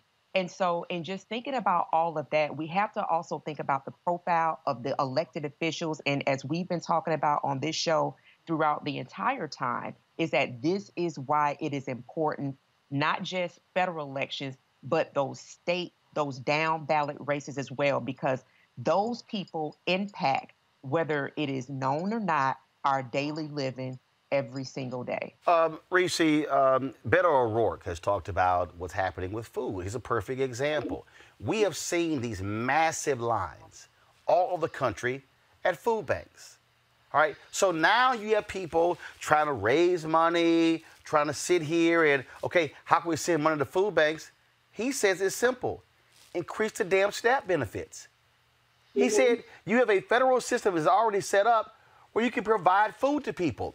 But we have an administration who wants to cut the SNAP benefits, but then we're also paying farmers not to grow food. That's utterly illogical. Why would you pay somebody not to grow food when there are hungry people when you can say, no, we're going to pay you to create food and send it here? Yeah, absolutely. I, I to your point, uh, you mentioned Beto O'Rourke. I'm going to mention Senator Kamala Harris, who introduced the Speak the Feed Act, which allows for restaurants to, you know, re- to to do something with the food that's left over. She's partnering with Jose Andres on that. Um, also, SNAP benefits, that's something she's called for. You also have the COVID Racial Disparities Task Force. And to Erica's point, we have to have a seat at the table. I saw that um, Vice President Joe Biden name checked Kamala Harris's uh, bill. You can't outsource the response, the disparate response that that Black people and people of color are experiencing to the Senate. You can't outsource it to the Black elected officials. We need a person that's going to have a seat at the table, and so that's what we need to press upon in terms of our representation in the next administration, the people who are going to be weighing in on the people who get the cabinet positions, the people who are running FEMA. And, you know, as to Erica's point, the people that are actually in there doing the work right now, let's make sure those people get support and that they're not primary out of Congress with some newbies coming in that haven't been doing the work. Right. Greg. That's right. No, I, I think uh, what we just heard, uh, Erica, you laid out the framework brilliantly in terms of how we need to fight and what we need to be fighting for and what's at stake and how the relationship of race and class intersect. These people in the outlying areas making it more difficult for people with less money in the city of Albany to be able to work. And then Reese, of course, by following that up by naming the bills, naming the legislation that is in the federal pipeline, in particular with Senator Harris, and working with, with other stakeholders. And now we have to understand that as a consequence of, well, after we inform ourselves, and as we inform ourselves, we have to act with a clearer understanding of where we live. I think for a lot of Black America, uh, the confusion around America comes by, with all the facts we have, up until the killings we saw again today on this show. To the contrary, we still want to believe this place is somewhere other than what it is. Pastor Gray talked about religion being turned into a tool of capitalism.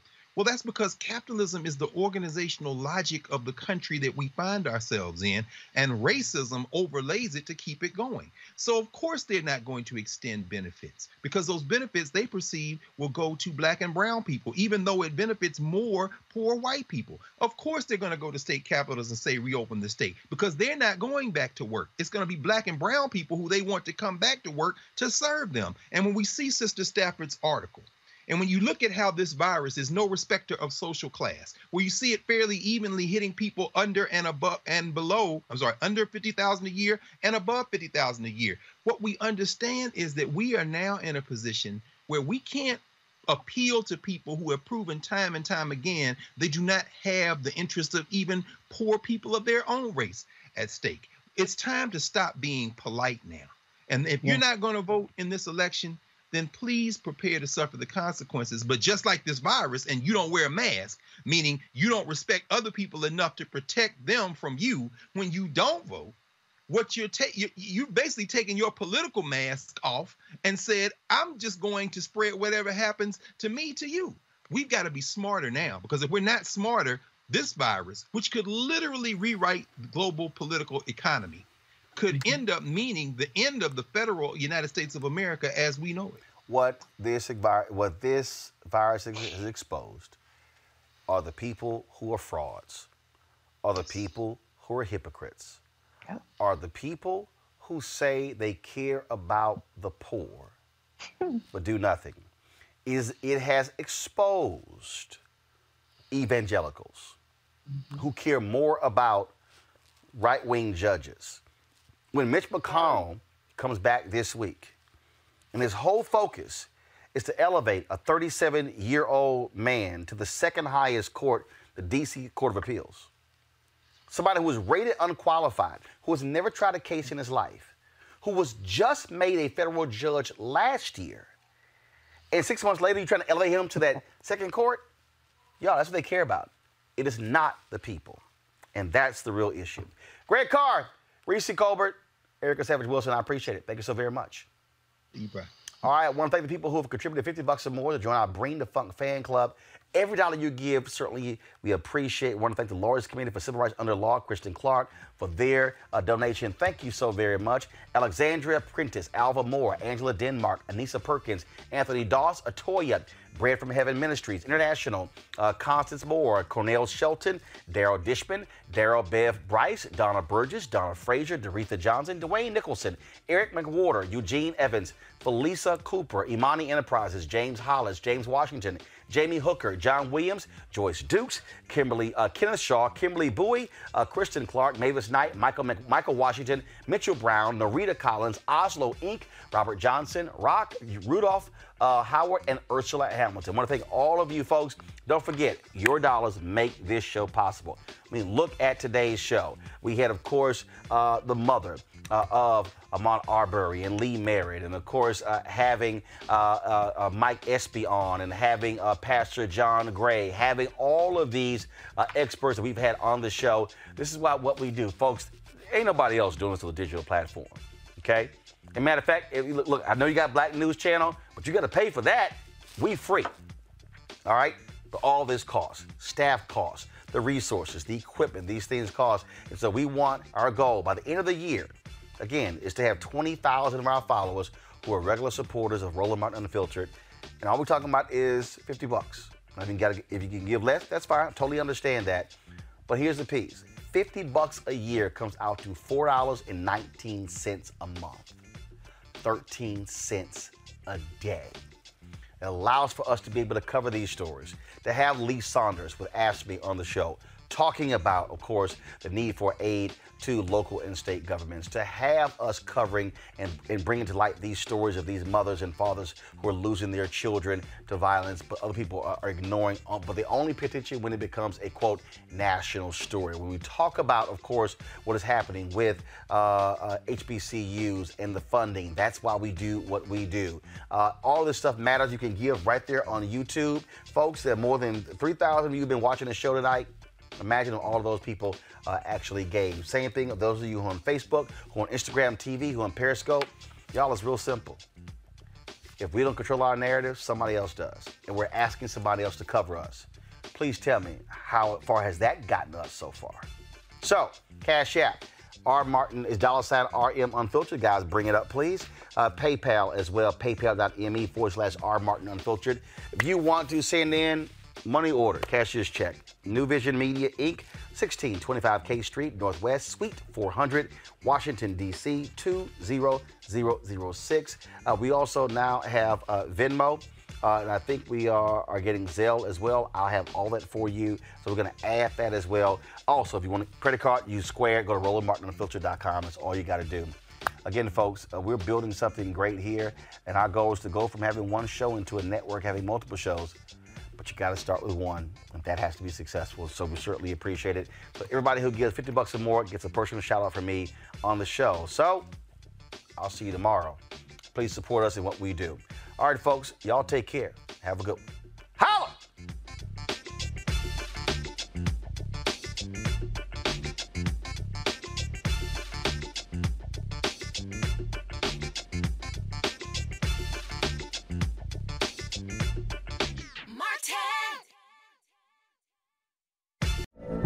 From BBC Radio 4, Britain's biggest paranormal podcast is going on a road trip. I thought in that moment, oh my God, we've summoned something from this board. This is Uncanny USA. He says, Somebody's in the house, and I screamed. Listen to Uncanny USA wherever you get your BBC podcasts, if you dare.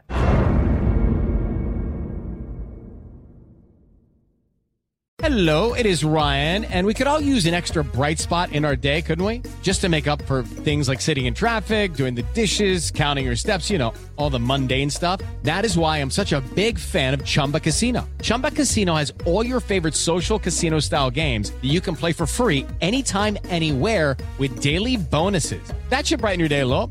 Actually, a lot. So sign up now at chumbacasino.com. That's chumbacasino.com. No purchase necessary. VGW Group. Void were prohibited by law. See terms and conditions. 18 plus. Are you looking for the perfect move-in ready home this spring season? Now's the time to buy at Fisher Homes. For a limited time only, enjoy below market interest rates starting at 5.375% APR, 6.139% APR. With these exclusive lower rates, you can save hundreds on a move-in ready home and start enjoying the benefits of home ownership even faster. Schedule your personal tour with one of our new home specialists at fisherhomes.com and make this spring the season you find your perfect home sweet home.